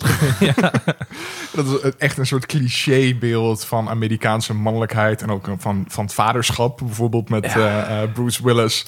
Die dan, zodra iemand dat met zijn dochter doet... alleen maar zo'n blinde Ja. razernij heeft. Er toch achteraan gaat. Met de shotgun inderdaad, waar we het al over hadden. Maar dan langzaam maar zeker zit van... Maar eigenlijk zie ik je gewoon als een zoon. Ja. En dan hebben ze zo'n man op man. Een heel mooi emotioneel momentje. Maar dat kan ook alleen maar omdat hij daarna direct doodgaat. Ja. Ja, Toch? Dat kan alleen in die omstandigheid. Eh, maar als het is, laatste toch, maar het is toch ook heel mooi dat eh it takes a boorplatform to raise a girl. We zijn allemaal, schattig, we zijn ja. allemaal haar daddy. ja. Ja, Ja, maar dan ziet hij hun bijna seks hebben in die vleugel en dan doet hij niks. Ja, En dan denk ik, ja. Maar dan later inderdaad, dan denk ik... Misschien vindt hij dat toch wel geil. Ja. dat ze gelukkig zijn. ja. Misschien wist hij al dat hij eh, uiteindelijk zichzelf ging opofferen. ik weet het Maar er zit, dus er zit ook heel veel, heel veel. Eigenlijk in elke film zit eh, is een van de betrokken mannen heeft een moeizame gezinssituatie. Ja. Oh ja. Ja. In Meteor is het Sean Connery die even met zijn vrouw, ex-vrouw. Ja, ex-vrouw, ja. ja. Ja, weet die vrouw dat, het zij, dat zij zijn ex-vrouw is? En dan het met de kinderen. Oh my god, dat is echt. Dat is meteen een comment. Maar, Ja. ehm, En en dat hij dan vraagt hoe het met de kinderen Ja. gaat. Ja. nou, gelukkig hoefden die kinderen niet te zien, dacht ik toen. In andere films wordt er wel heel veel gedweept Ja. met het gezinsleven. Heb jij kinderen? Nee, nee, nee. Ja, oké. Maar dus dan kunnen we het hier veilig zeggen. Dat- ja, nee, Vrijelijk. Ja, eh, en dat wordt, dat, dat wordt erger en erger eigenlijk in de loop van al die films. Ja, want Moonfall had je die zoon die dus ging joyriden. Ja. eh, die dus in de Ja. gevangenis zat. En dat was de enige, eh, hoe zeg je dat, reden dat hij dus de ruimte weer in wou. Is als de zoon uit, Ja. uit de gevangenis. Ja. Ik Ja. vond die, die hele plotlijn met die zoon nee. Oh. en dat gezin en die kinderen en het vakantiehuisje in Aspen. Ik zat echt. Elke keer dat dat Ja. weer in beeld kwam, was van, oh, oké. Ja. Ik hoopte dus ook dat Halle Berry eh, lesbisch was geworden met die Aziatische chick. Maar dat bleek Nee, dus dat gewoon de au pair. Ja. En die zat er volgens mij ook alleen maar in omdat Tencent de film gefinancierd heeft. Ja, maar dat was echt, dat was echt een gemiste kans. Vond trouwens wel, want daar heb je dus ook een moeizame, of een betrokken man heeft een moeizame gezinssituatie. Die zijn allemaal estranged. Maar in Deep Impact eh, is het dus Thea Leoni, de, de, Ja. de, de, nieuwsgirl, die zelf geen gezinssituatie eh, heeft eh, opgebouwd. Zij is geen breeder. Maar eh, dan Ze gaat het dus zich over... wel een... ehm, ze? Wees. Ze, ze voelt zich wel een Ja. wees, ja. En dan gaat het dus in één keer over haar daddy issues. Ja, ja, dat is ook zo raar vlak voordat die vloedgolf dan komt. Dat Ja. ze zo schreeuwt, oh daddy Ja. of zo. Dat, dat- ja, dat Ja. was zeker na Armageddon. Ik zag ze achter elkaar. Dat was wel... Er speelde heel veel door mijn hoofd op dat moment. Ja. Maar jij dacht niet, als de, als de wereld vergaat, dan ga ik ook eh, met mijn moeder op het strand in Scheveningen. Eh, nee, niet per Laat mij se. komen, Nee. golf. Ja, maar het zijn allemaal een beetje, eh, altijd een beetje zwakke motivatie of, of zwakke aanleiding om het verhaal motivatie te geven. Dat Ja. vond ik ook in Don't Look Up is dat, dat is ook zo tenenkrommend met die gezinssituatie. Ja. En ja, dat hij dan vreemd gaat met Kate Blanchett. En dat hij dan toch weer op hangende pootjes terugkomt. En dat etentje dan aan het eind van de film. Het is allemaal zo. Ik denk van, je kan er ook prima zonder. Ja, dat vraag ik me altijd af, waarom moet het erin? Of zo. En dat vond ik dan wel weer aan Meteor wel fijn. Dat het, hij belt één keer met die vrouw. Ja. En dan is het ook gewoon klaar. Ja, maar, moet ook verder. wel, maar er zit wel een liefdesverhaal in Oh. Meteor. Ja, hey, er is een nieuw vrouwtje Ja. op het werk. ja. Hallo. Toch Sean Connery dat het zelf waarschijnlijk heeft afgedwongen of zo. Dat dat Ja. er misschien Ja, ja, in ja. moet. Maar dat was toch Eh, sorry, raar? ik heb Ja. sinds Bond in elk contract staan dat ik het met een Russische vrouw Ja. doe. Ja. Het, maar het paste dus ook helemaal niet. Nee. Het was ook echt een Nee. beetje... Het was zo, zo ongemakkelijk dat ze dan zo stonden van... Dus, ik heb gehoord dat je gescheiden bent. Ja. Hoe zit dat? Ja. Zo ongemakkelijk. Ja, en dan ook aan het eind van, ik weet, ze- dan zegt die Rus ook tegen een Russische baas of zo, zegt tegen haar van, eh, ik weet zeker dat je wel een keer terugkomt Ja. of zo. En ik denk, ja, Zij is ook alleen maar heel dankbaar. ja, Ja. Hey, wat leuk dat een man op het werk me probeert te versieren. Dat, maar, maar moet... ehm, eh, ik vond misschien dus die gezinssituaties die elke keer zo uitgediept worden... misschien nog wel irritanter dan die liefdesverhalen. Wa- waarom moet het erbij? ja, de drama denk ik toch wel. Ja. Wat we Ja. zeiden, dat... Ja. Anders is het niet leuk. Ja. Om, om diepte aan de, de personages te geven. Ja. Of, of, of, of de, de stakes hoger te maken. Want ze hebben een gezin thuis. Eh, Ja. Ik weet het niet. Ja, het, het is voor mij zo onnodig in zo'n film. Terwijl ik heb kaartjes voor een feest zaterdag, weet je? Oh, ja. Dat is ook een reden om te willen blijven leven. Ja, want ik zag dat ook in Armageddon. Je had een van die, eh, volgens mij was dat Bruce Willis zijn beste vriend of zo, zijn oudste collega, die eh, zag zijn kind niet meer en zijn vrouw of zijn ex-vrouw niet Oh, meer. ja, ja, ja. En toen was hij Oh, opeens nee, astronaut nee, en nee, toen nee, kwam zij opeens met het kind Ja. weer aan. Toen dacht ik, ja, Ja, dan- Maar toen mocht zij ook helemaal. Ja. Dat vond ik ook zo raar, want... Volgens mij moet je wel best wel heftige clearance hebben. Ja. Wil je degene zijn die ze mag begroeten als Ja. ze net uit de spacecraft komen? Ja. En zij heeft dus blijkbaar gezegd: Oh nee, ik ben zijn ex-vrouw, Ja. een kind. Ja, joh, kom maar door. Er, dus er moet, er moet veel drama natuurlijk gemaakt Ja, ja. worden. Dat zit ook heel sterk in het idee van een countdown. Ja. Er, er tikken de hele tijd allerlei klokken waartegen gereest eh, moet worden. Is dat. eh, nou, nou, ik heb opgeschreven, is dat narratologisch sterk of irritant? Wat een sturende vraag is, Uh-huh. dokter Duits. ja, eh, eh, Alex? Ehm, sterk zou ik het niet willen noemen. Het is gewoon echt een plot, plottrucje natuurlijk. Om ons, om ons in die Ja. spanning te houden. En daarom stoor ik me daar nooit echt actief aan.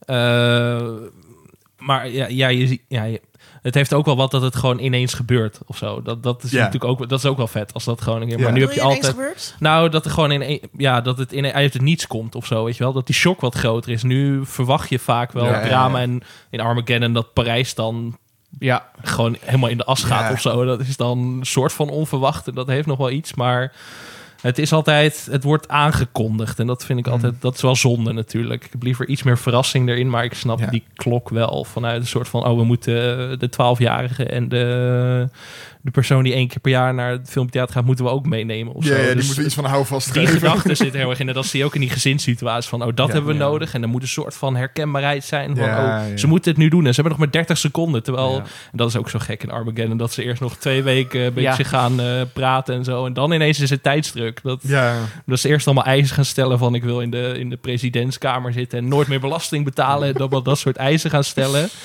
Maar heel rustig gaan, gewoon een soort voorbereidingstraject ingaan. En dan, eh, dan moet het ineens heel snel gaan gebeuren. Dus daar vond ik het wel het lompst in uitgewerkt. ja maar in Armageddon is de openingsscène toch eh, dat er wel meteen wat instort. Of was het niet bij Armageddon?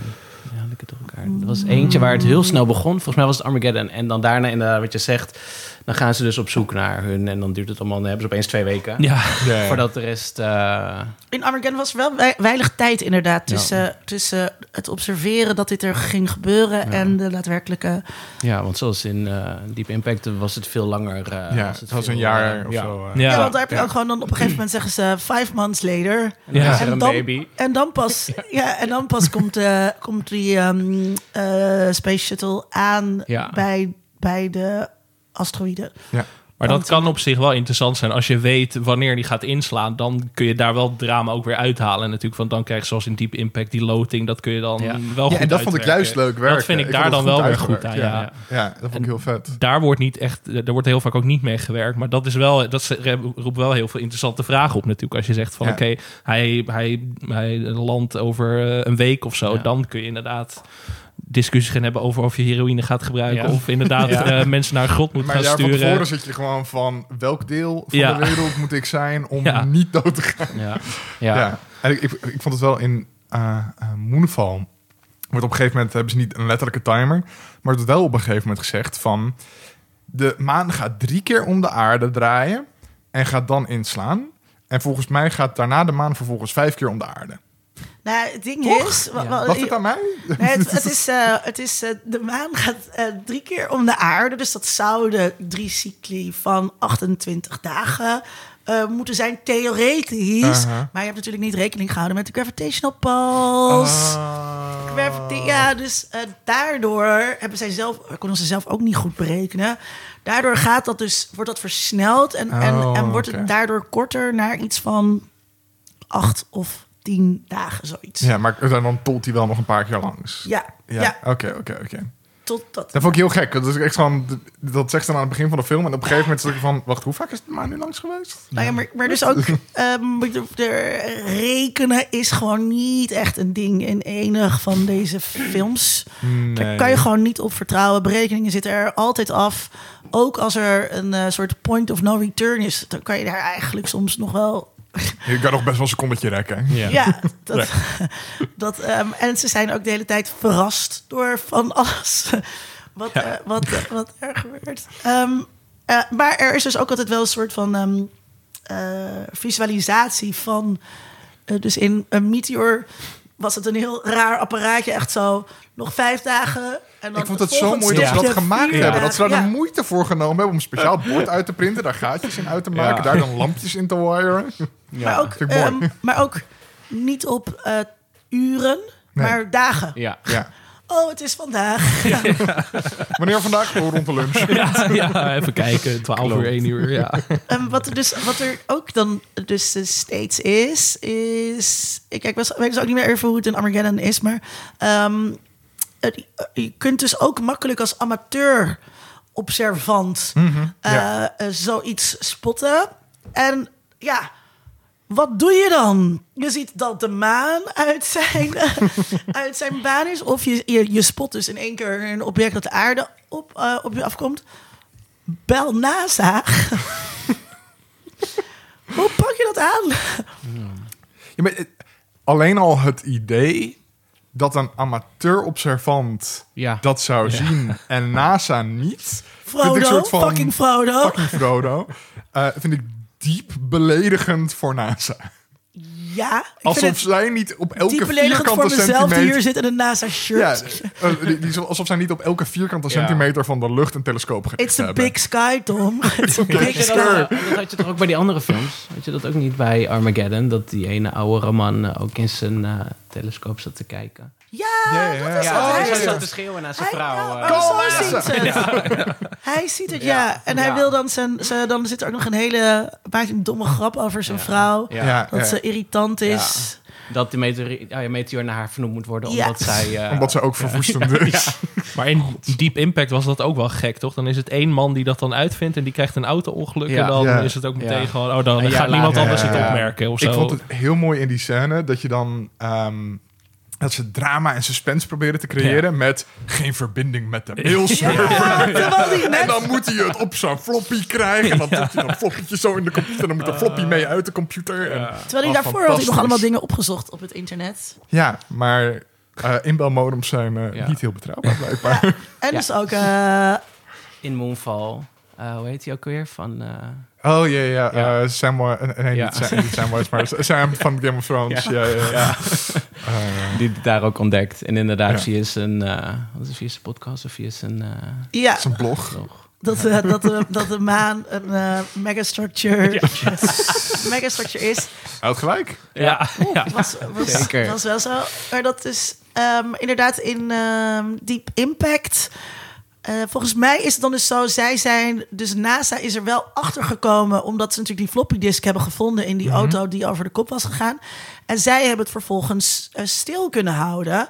Ja. Want daarna was er nooit meer een 14-jarige jongen die door zijn eigen telescoop keek. En dacht, huh? Ja. En dat zag. Dus ehm, eh, wat, wat, zou, wat vinden jullie? Moet je, eh, nou los van dat dat natuurlijk niet kan, denk ik. Je kunt zoiets dus niet meer voor houden. Vind je dat, vinden jullie dat je de wereld moet informeren? Na de coronapandemie denk ik daar misschien wat anders over. En denk ik, nou ja, misschien moet het gewoon maar niet zeggen. Dat geeft alleen maar huis aan. Ja. Ja, Ja. fuck it. Dat is te veel gedoe. Ik krijg allemaal samenswimmingstheorieën, heb ik helemaal geen zin in.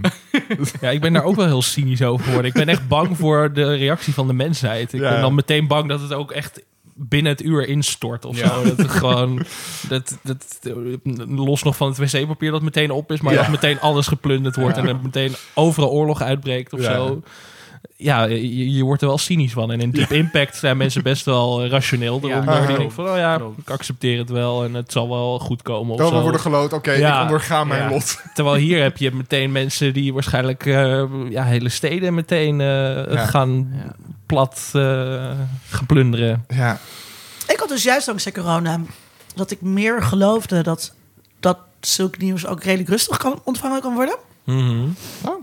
Ja, in Ja. die eerste periode was Ja. dat natuurlijk wel heel erg zo Ja. van corona. Wij, wij waren allemaal heel rustig en ehm, niemand ging meer naar buiten. En iedereen deed heel braaf wat van ze gevraagd werd, behalve heel veel wc-papier kopen. Eh, dus, en, en trouwens, ook in Meteor ehm, is het dus ook best wel, ehm, wordt het ook best wel gelaten eigenlijk opge, eh, opgevat. Eh, dus, dus sowieso kom je niet zo heel veel te weten over eh, ehm, die publieke paniek. Maar het lijkt, er wordt nergens gesuggereerd dat het gaande is. Dus zaten ook hadden over, Ja. misschien komt dat dan ook wel door de Koude Oorlog.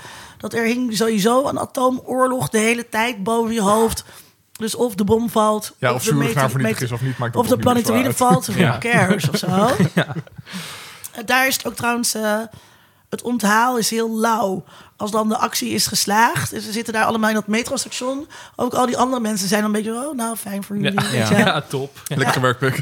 Ja, Ja, wat ik ook altijd mooi vind, als, als zo'n nieuws dan wel bekend wordt gemaakt, zi- zit er in al deze films altijd wel een shot als ze op een groot plein in New York staan. Ja. allemaal naar zo'n tv, Ja. naar zo'n tv-scherm staan te kijken. Dat ben- kan ik me ook helemaal niet voorstellen. Nee, ik ben ook nooit, nog nooit op Times Square geweest. Maar zijn daar bij die schermen speakers om Ja. het geluid van die speakers af te Ja. laten komen? Want dat is Zijn wel, weet Nee. ik niet. Ja, Nee. nee. dus dat is heel Nou, gek dat iedereen naar een maar speech aan ja. het luisteren is op een plein, toch? Als er geen speakers zijn. Kan ik dat kan me dat wel voorstellen hoor. Als er dan inderdaad wel iets eh, groots gebeurt. En het is daar natuurlijk altijd druk. Dat dan wel iedereen stilstaat. En dan inderdaad Ja, het grote Dat dat iemand even zegt, zet even de speaker aan. Ja, ja. unmuten. Maar het is dus niet alleen... Het, ehm, het valt mij, ik, ik, dat valt me, valt me ook heel erg op. Het is niet alleen maar op Times Square, maar ook op allerlei andere plekken.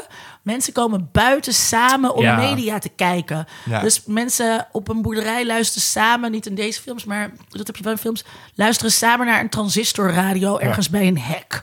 Weet je wel? En nu zag je ook ehm, eh, mensen in Azië in een eetstalletje, Ja. die dan ook daar naar een klein televisietje kijken, maar allemaal buiten samenkomen om media te gebruiken, Ja. terwijl je media natuurlijk heel geïndividualiseerd eh, gebruikt. Hoe vonden jullie dat? eh, wat vonden jullie van de manier waarop duidelijk gemaakt wordt dat het een heel mondiaal event is, dat dit de hele wereld raakt, dat ook in bijna alle films wel scènes zitten buiten Amerika? Op een gegeven moment ergens in Siberië valt dan, komt dan die eerste inslag. En in Siberië gaat het ook weer over het gezinsleven. Trouwens. Ja, Ja. in een tent was dat toch? Ja. Ja, dat gezin in die tent. Ja, ehm, ja, je ziet inderdaad altijd dan wel die beelden van over de hele wereld. Zie je iets uit Tokio of eh, inderdaad Parijs of iets. Ja, ik vind dat dan altijd wel... eh, want het speelt voornamelijk dan natuurlijk af in Amerika. Dus ja, dan vind ik het eigenlijk wel fijn dat ze dan die andere plekken ook meenemen. Dat denk ik, het oh ja, gebeurt er ja. Want wat was het nou bij eh Deep Impact dat ze op het laatst zeiden: oh ja, en het, die golf heeft Europa en Afrika ook. Ja. eh, Ja, er ja, wordt ja, even ja. terloops Ja. gemeld Ja. zo van, oh Maar ja. ook, alleen, West-Europa is Ja. weg. ja. maar ook alleen Europa en Afrika, maar Azië wow, weten we Nee. niet. En Nee, want Zuid-Amerika. hij, hij, hij laat... oh Zuid-Amerika zou dan wel geraakt moeten zijn. Ja. Maar Azië niet dan. Maar sowieso, dat zit heel erg in Deep Impact. Morgan Freeman zegt eerder in de film ook van... ja, het gaat de rest van de wereld ook raken... maar daar houden wij ons niet mee bezig of zo. Dus dan Ja, zie je wel ja. heel erg dat het een in zichzelf gekeerd iets Ja, is, toch? dat- Dat is ook wel andere, Amerikaans Andere natuurlijk. landen doen ook, eh, zoeken Ja, ook naar manieren ja. om hun bevolking in veiligheid te Ja, brengen. en, en om hun, manier, hun manier van Ja. leven Ja. veilig te Ja, stellen. Dus. Heel Dat, ja. specifieke bewoording was dat. Vond ik Ja. heel apart. Wat vonden jullie ervan dat die... ehm, dat, dat, dat die, die loting in Deep Impact, is dat de juiste manier? Er kunnen 1 miljoen mensen in de Ark. Ja, fair. 800.000 gaan we loten. 200.000 zijn de vrienden van Elon Musk. Ja. Ja. Maar wil je daarmee eh een ondergronds eh, iets Nee, in? niet per se. Ik hoef- ik hoef niet 200.000 ingeloten te worden. Ik vind het prima. Nee. Maar vonden jullie dit fair? Ja, het, het is bijna wel de enige eerlijke Ja. optie, toch? Ja. Dat je kunt ook niet een soort van wie er het eerst is of zo doen. Dat is Ja, ook niet zoals is in de enige Fallout of zo, dat je in moet kopen. Ja. Ik. Maar is dat- de enige eerlijke optie niet een miljoen mensen loten? In plaats van Ja. 200.000 wetenschappers, bestuurders. Maar je moet je, je op, je- op, z'n- op zijn minst soort van verzekerd Iemand die toevallig de scoop Ja. had bij Ja, ja. de tv. Ja, Ja, continuïteit. Ook wel. Ja. Eh, maar je moet je in ieder geval verzekerd zien dat alle installaties die die miljoen mensen in leven gaan houden, Ja. dat die kunnen runnen. Toch? Dat, dat, is, dat is op zijn minst. Zou je dan ook eh, een podcastproducent en een mediawetenschapper... Mensen hebben vermaak nodig. eh, iemand ja, van de hotelschool. Ik vertel wel verhalen over de grote enge wereld van buiten van vroeger. ja. Want hebben Nodig jullie Greenland uit. gezien? Met eh Gerard Ja. Butler? Nee, ja, dat is ook een beetje hetzelfde. Daar worden ze ook ingelood, gaat ook einde van de wereld. En ook een ondergrondse bunker. Ik heb een tijdje geleden, volgens mij vorig jaar ergens gezien. En dat is dan een beetje hetzelfde concept. Dat Best een aardig film trouwens. ja, het viel me alles mee. Daar Ja, vond ik ook. eh, ja. Dat is ook wel het beste wat je van zo'n film kan Ja. zeggen, denk ik. Het viel me alles mee. ja, en hij is dus een... eh, wat, volgens mij is hij een engineer of zo. Ja, Eh, Wat ik Ja. wel heel grappig vond Ja. dat Gerald Butler dat was. Dat ja, en daarom wordt hij dus ook inge, ingelood. eh, omdat hij eh, dingen kan bouwen. Nou, uitgekozen. ja, ja. uitgekozen, ingelood. eh, Ja. om over te blijven. Dus ja, aan de ene kant snap ik het wel. En is het wel nodig natuurlijk eh, om die 200.000 mensen... Ja, maar dan denk ik van, hè, maar in de rest van de wereld hebben ze dan ook bunkers. Zijn er niet nog meer raketten om eh, de meteoriet? eh, eh, is het Ja, is maar- alleen de VS Ja, hiermee ja, bezig? ja, er zijn andere landen met nukes, oké. Ja, Nou ja, het is, ook, het is wel steeds ook Amerika die het leidt. Amerika Hmm. die de dag redt. Dat, eh, nou ja, dat kan je natuurlijk ook niet al erg kwalijk maken. Ehm, nou, inter- internationale samenwerking. Is het er nou of niet? Mm, in deze films niet echt. Ja, toch? Meteor Ja, ik bedoel, ja, is toch wel heel ja, erg uiteindelijk. Amerikaanse-Russische Ja. samenwerking. En ook in, in Armageddon heb je toch wel dat ze dan gebruik maken van Russische infrastructuur Ja. en één Russische astronaut om de klus te klaren. Eh, de- wat ook vervolgens allemaal wel gebeurt met Amerikaanse apparatuur. Dus we schakelen nooit. Het is niet een joint operation Nee, vanuit nee. Moskou of wherever zij hun eh spaceship Nee. hebben zitten. Maar hij moet naar, naar, naar Houston, of nee, eh, New York. Eh, daar zit het Ja. command center. En dan op hun computers kan hij dus blijkbaar met hun computers kan hij dan die Russische shit Ja. bedienen. Ja. Ja, Ja. niet veel over nadenken. Eh, maar ook Don't Look Up is heel, heel Amerikaans, toch? Daar zit helemaal geen internationale samenwerking verder in. En Nee. Moonfall ook niet, volgens mij. Even na te denken. Er wordt wel dingen genoemd over Chinezen en Europeanen die ergens mee bezig zijn, maar Ja. Maar daar, daar, is, daar trouwens Rusland dan helemaal niet meer in, volgens Nee, mij. Dan is, ja. Het is toch een beetje nat dan inmiddels, misschien. Of Ja, ja, het- ja. of het Met de Russen gaan we niet samenwerken. Nee, Nee, nee, misschien nee. komt dat nu weer terug. Ongeloofwaardig, misschien ook qua eh, monies. ja, en ook qua wie zijn nu de supermachten, dan ga je met de Chinezen samenwerken, niet met de Russen. En met Elon Musk. Oh, elke keer dat hij dat zei, wilde ik mezelf uit het raam gooien. Ja, Echt cringe. We moeten het nog even hebben over de grootheid hiervan. Hoe dit wordt neergezet. Grootse muziek. Heel bombastisch. Ja. Ehm, Was dat bij Meteor, een Meteor dat het zou... Ja, elke keer als je dan in space was, dan Zo, was het die ja. heftige... eh, ja. Ja, dat vond ik ook wel weer. Dat vond ik wel vet. In de Armageddon ging het me echt tegenstaan, al die bombastische muziek. Maar Ja. Meteor had het nog iets, iets liefs knulligs af en toe of zo. zo Ja. Ja. Zo'n zo lullig jaren zeventig muziekje. Ehm, maar ja, eh, ja, die grootheid ja, in Armageddon... dat gewoon heel Parijs eventjes in vijf Ja. seconden in de as wordt gelegd of zo. Dat, Ja, het slaat helemaal... Ja, dat, dat, dat, dat vond ik dan ook wel weer geestig of zo. Gewoon van, oh, dit was Parijs. Ja en het is gewoon Michael, Ja. Michael Bay die alles soort van in die over, overtreffende trap Ja. doet. En gewoon... eh, eh, en dat ik daarom ook gewoon die, die film uiteindelijk gaat vervelen. Omdat Ja. alles altijd soort van op volume 11 staat. Ja. De film schreeuwt naar je de hele tijd. En ik kan dat gewoon niet twee uur volhouden. Dan haak ik gewoon af. kan het ook kleiner? Die impact is niet heel bombastisch als film, toch? Nee, die had wel de ideeën om het zeg maar een beetje te verspreiden in verhaallijnen. En dat vond ik Ja. op zich wel goed. Maar dat deed, pakte ze dan ook weer niet Pakt helemaal niet goed aan. Maar ik vind het op zich wel wat voor te zeggen. Oké, je hebt iemand in de ruimte, volg je wat mensen, Ja. je volgt politie en journalisten en dan nog twee kinderen in Ja. principe. Daar, dat vind ik op zich wel, dat je meerdere perspectieven door elkaar mengt. Ja, vind ik leuker dan Ja. dat je alleen maar de mensen in de ruimte hebt of zo. Ja. Zoals, zoals Bruce Willis en Ben Affleck. Dat je daar alleen maar naar En hij duurde ook zit te 2,5 uur, hè? Dat was ook wel echt Ja, lang. Veel te lang. Ze zijn echt zeker een uur lang aan het kutten in de Oh, ruimte. ja. Dat heb ik dus allemaal doorgespeeld. Ik dacht, ja, ik heb echt Eh, geen zin om dat nog een keer allemaal te kijken. Maar die grootheid zit ook bijvoorbeeld in dat het super sterrenkasten Ja, eh, zijn allemaal, waar wij ons ook een beetje over verbaasden. Ehm, Ja, s- en sterrenkast die het ook altijd heel serieus nemen. Dat viel me ook op aan Armageddon. Dat iedereen wel echt ja, bloedserieus erop inging. eh, Maar ook, ja... geen schrijntje Nee. Nergens te bekennen. maar bij Don't Look Up ook niet. Is dat, daar zit de ironie in de boodschap die je door moet Ja. hebben of zo. Maar voor Ja. de rest is het ook... Maar daar is iedereen weer best wel groot. Of grotesk misschien een beetje. eh, In Don't Look... Oh ja, vooral Meryl Streep en eh, Ja. Jonah Hill en dat soort mensen natuurlijk. Maar, Ja, die, die spelen het wel, wel die, dik- die dikken het wel lekker aan. Ja, Maar Leo speelt het gewoon Ja. heel erg straight. Gewoon, En Jennifer Lawrence ook met dat Ja. stomme haar. ja. En Moonfall is daardoor ju- is juist weer heel, best wel ironisch. Dat zeg maar Patrick Wilson en zo. Ja, die, die, Patrick Wilson kan dat ook gewoon Ja. lekker. Eh, Is dat Samwise? Nee, Nee, eh, dat, de- is, eh, dat is die astronaut. die astronaut die eh, ook in de Conjuring film zit. Ja, Die kan gewoon wel lekker cheesy gaan. Oh ja, ja. Oh ja, daar ken ik hem van. Ja. En eh, de Watchmen film eh, speelt hij nooit al. Ja, ja. Oh ja, ik zei Hard Candy. Ja. Oh, oh ja, ja. ja. Ja. Ja. Groots, groots, groots. Het is natuurlijk ook heel groots. Ja. The story of the century, of uh, the story, biggest story in the history of the world of zo. eh, wordt dat tegen Taylor niet gezegd. Eh, maar dan, oh ja, de wereld vergaat toch niet. Behalve natuurlijk in eh, Don't Look Up. Don't Look Up. En ja. dan- dat Look vond ik Up. juist dan Ja. wel weer... eh, Ja, Ja. dat vond ik er dan Ja. wel, dat vond ik dan wel uit de prijs. En Ja. dat gaat dan al terug naar een film als Doctor Strangelove of zo. Dat het gewoon eindigt met, ja, het is gewoon klaar. ja, dit was het. Ja.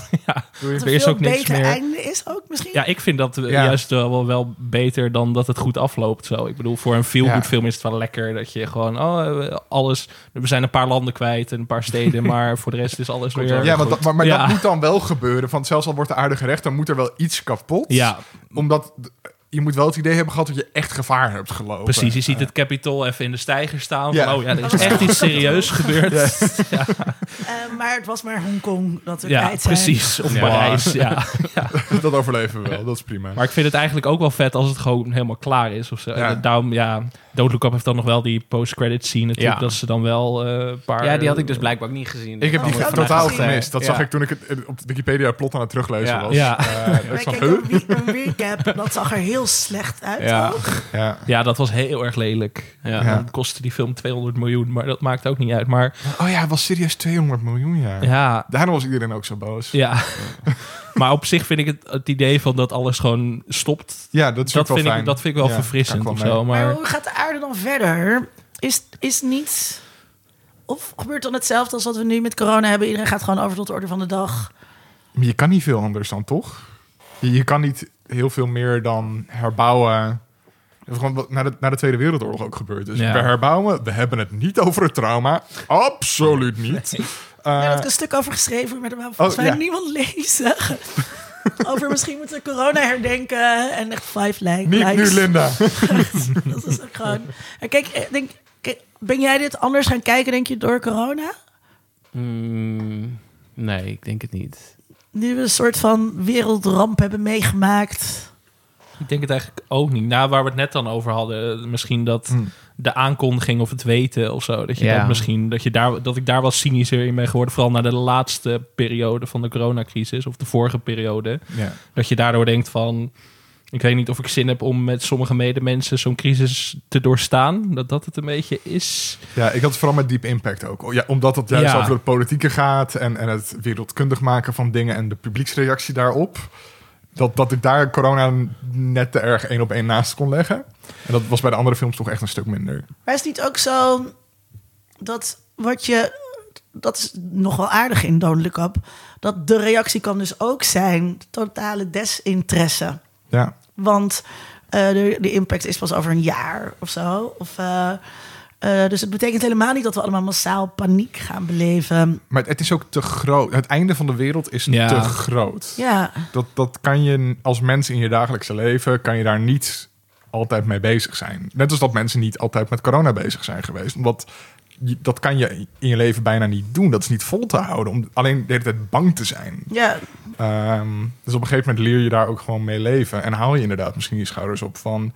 Ik heb daar weinig impact op. Ik kan als, als Ja. podcastmaker bijzonder weinig aan een meteoor doen die op ons afkomt. Jij kan er Ja. geen nuke op afsturen inderdaad. Om, Eh, dus, dus waarom zou ik me er dan druk over gaan maken? dat, dat is misschien Toch? wel wat ik dan door corona heb. Dat ik denk van ja, het is zo niet beïnvloedbaar. Of je hebt er zo weinig over. Of op, in, op, op invloed op uit te oefenen. Dat je, ja, dat je toch een soort gelaten maar gaat, Ja.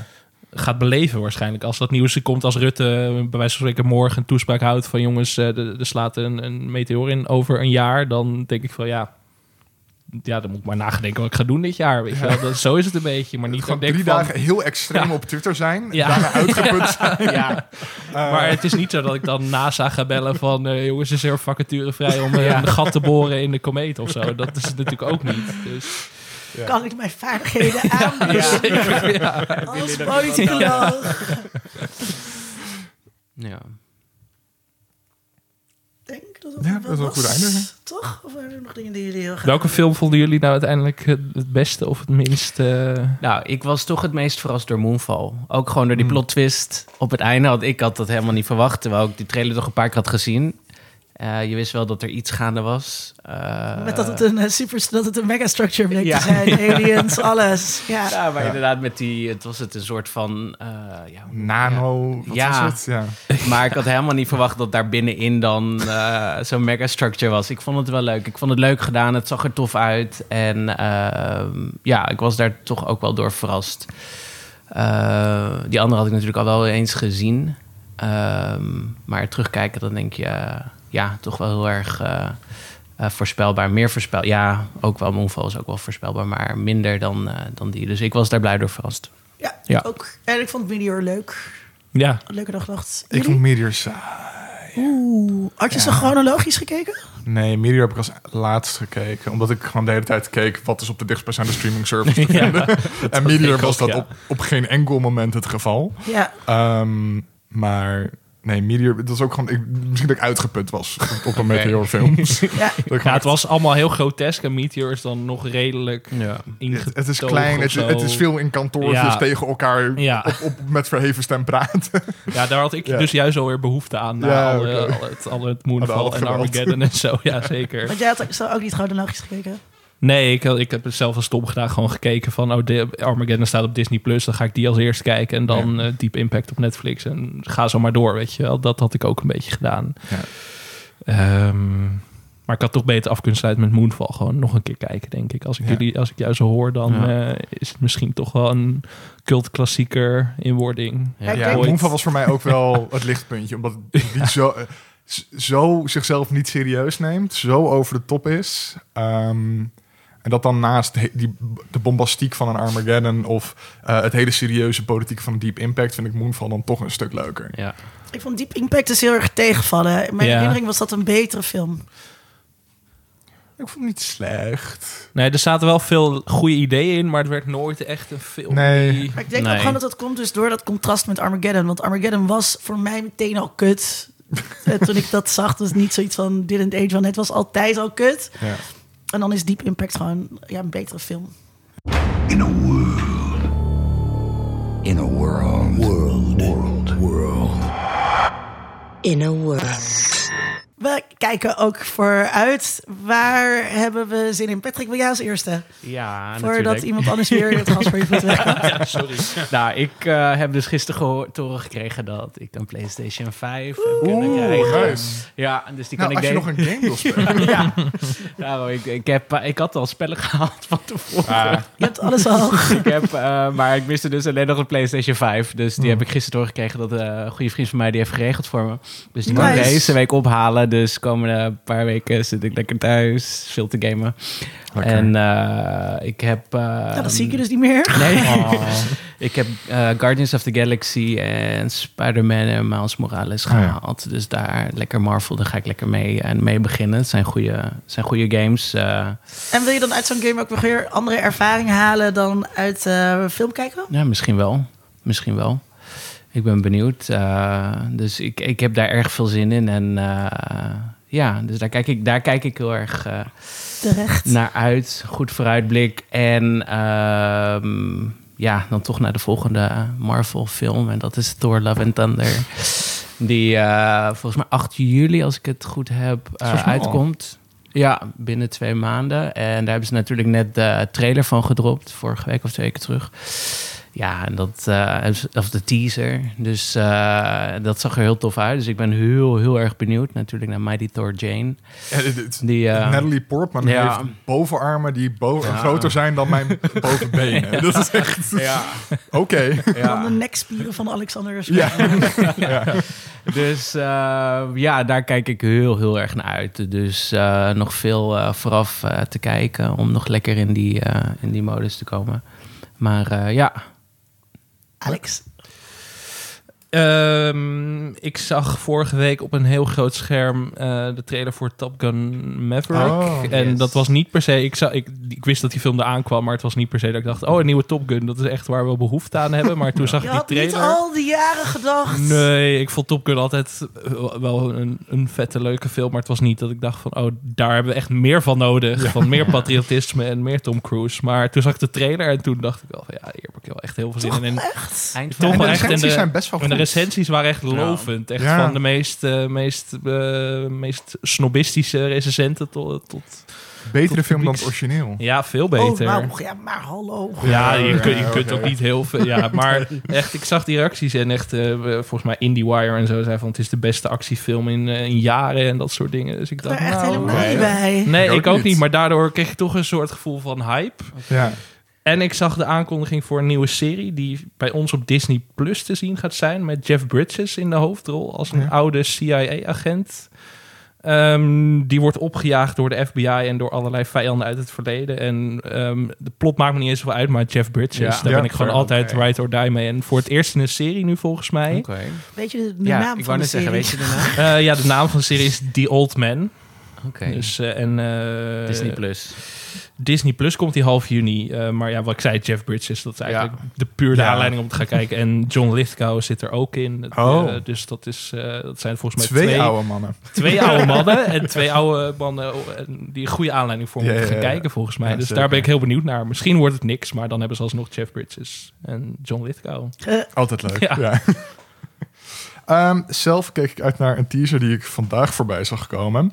En ik weet niet of het goed is, maar ik heb er wel zin in. Weird. De El Yankovic story. oh. Ik ben helemaal geen fan van Weird Al Yankovic. Eat it, eat it, Ja. eat it, eat it. Ehm, allemaal slechte puns uit de 90s en de vroege jaren nul. Maar dit is dus een biopic. Een Roku original. Heb ik nog nooit van. Ja, ik, ik- ik ken Roku als merk wel, maar ik wist niet dat zij een eigen streaming service hadden. Eh, met in de hoofdrol Daniel Radcliffe. Ah, ja. Als Weird Al? Als Ja. Weird Al. Ja. En die wilde dus zelf komen. dat hij hem ging spelen, volgens mij. Las Ja, ik ergens. en het ziet er. Ja. Die hele. Het, het ziet er gewoon heel bizar uit. Raar. Heel raar, ja. Gewoon Ja. echt heel raar. Dus ik, oké, sure, ik ga hem wel kijken. Hij komt ergens eh, in de herfst van dit jaar uit. Ze hebben hem volgens mij echt in twee weken gefilmd in maart dit jaar. Dus er zal geen hoog budget tegen aangegooid worden. Dat dat zo dicht op elkaar zit. Maar we gaan het zien. Oké, oké. Ehm, ik vind dus dat er heel veel is. Ik ben een Ja. beetje een soort van overweldigd. Ook omdat we nu natuurlijk HBO Max hier in Nederland hebben. Eh, waardoor je niet alleen maar... Dus dingen die ik eerst al gewoon downloaden... die je echt moet zien. Nu komt daar ook gewoon een hele catalogus bij... die ik bij moet kijken. Eh, ja, dus dat vind ik lastig. Ehm, maar ik was wel geïntrigeerd door de Staircase, eh, Amerikaanse eh, true crime miniserie. ehm, die eh, nu te zien is bij HBO Max. En ik heb hier al. Er is een docu-serie hierover geweest. Dus misschien kunnen mensen daarvan het verhaal Ja, op Netflix. ja, over een man die al dan niet zijn vrouw vermoord zou hebben bij die staircase. En ik weet dat ik die gekeken heb omdat ik die heel tof vond. En bij mij is dan ook wel weer zo, ik vergeet dan ook alles Ja. weer. Eh, dus ik kan er dan ook wel weer lekker in gaan dat ik het dan weer niet weet. Was het, hoe zat het nou? Ik vind het zo'n grappig, of grappig, nou ja, eh, apart dat ze dat nu als verdienmodel hebben gevonden. Dat er true Ja. crime, crime eh, series gemaakt worden, podcasts of, of eh, docu's. En dat grote studio's dan zitten van, oké, dan pakken wij dat verhaal dat Ja. al verteld is en maken er een serie van. Wat Ja. natuurlijk hetzelfde is wat, wat met true crime boeken gebeurde eerst.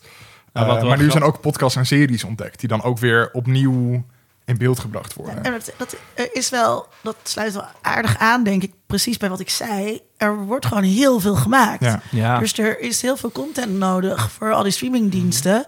En wat kies je dan? Al, eh, televisie maken gaat bijna altijd over risico's vermijden. Dan kies je een bewezen format. Ja.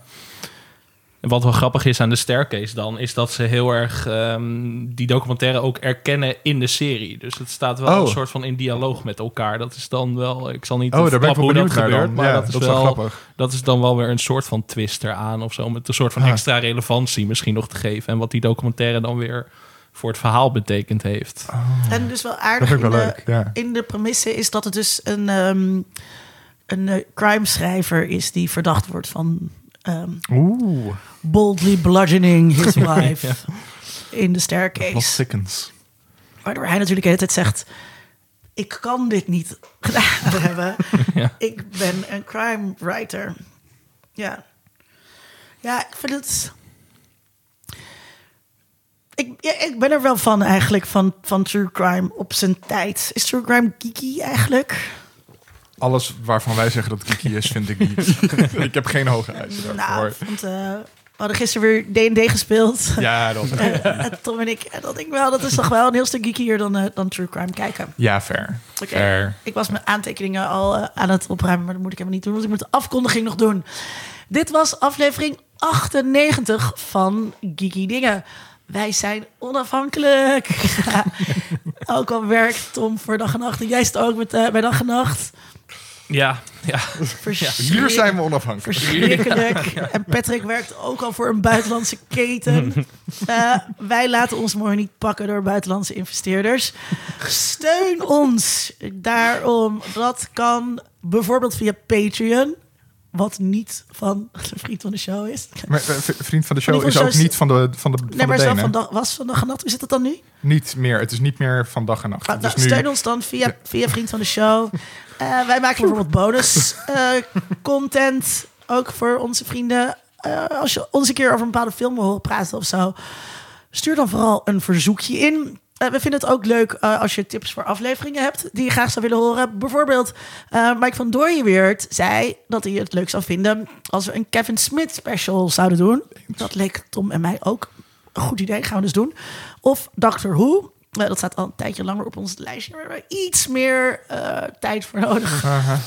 om dat allemaal... Alle eh, seizoenen. Ik heb nog nooit een aflevering gezien, dus dat is wel Ook even nog niet. werk. nee, heb je nog nooit Doctor Who Nee, gekeken? het staat wel op mijn lijst, maar inderdaad, er zijn al zoveel seizoenen. En dan denk ik van, ja, waar moet ik beginnen? En die seizoenen Ja. zijn ook lang en Ja, heel veel ja. verschillende dokters. Ja. En eh, dat is gewoon... Nou ja, dat had ik dus altijd met. Marvel. Oh, dan ga ik jou nu dwingen om Who te kijken. Deal. Zoals altijd dank aan onze vaste steun Bosman. Heel hartelijk dank. Alex en Patrick, superleuk dat jullie er waren. Graag gedaan. Kom nog een keertje terug.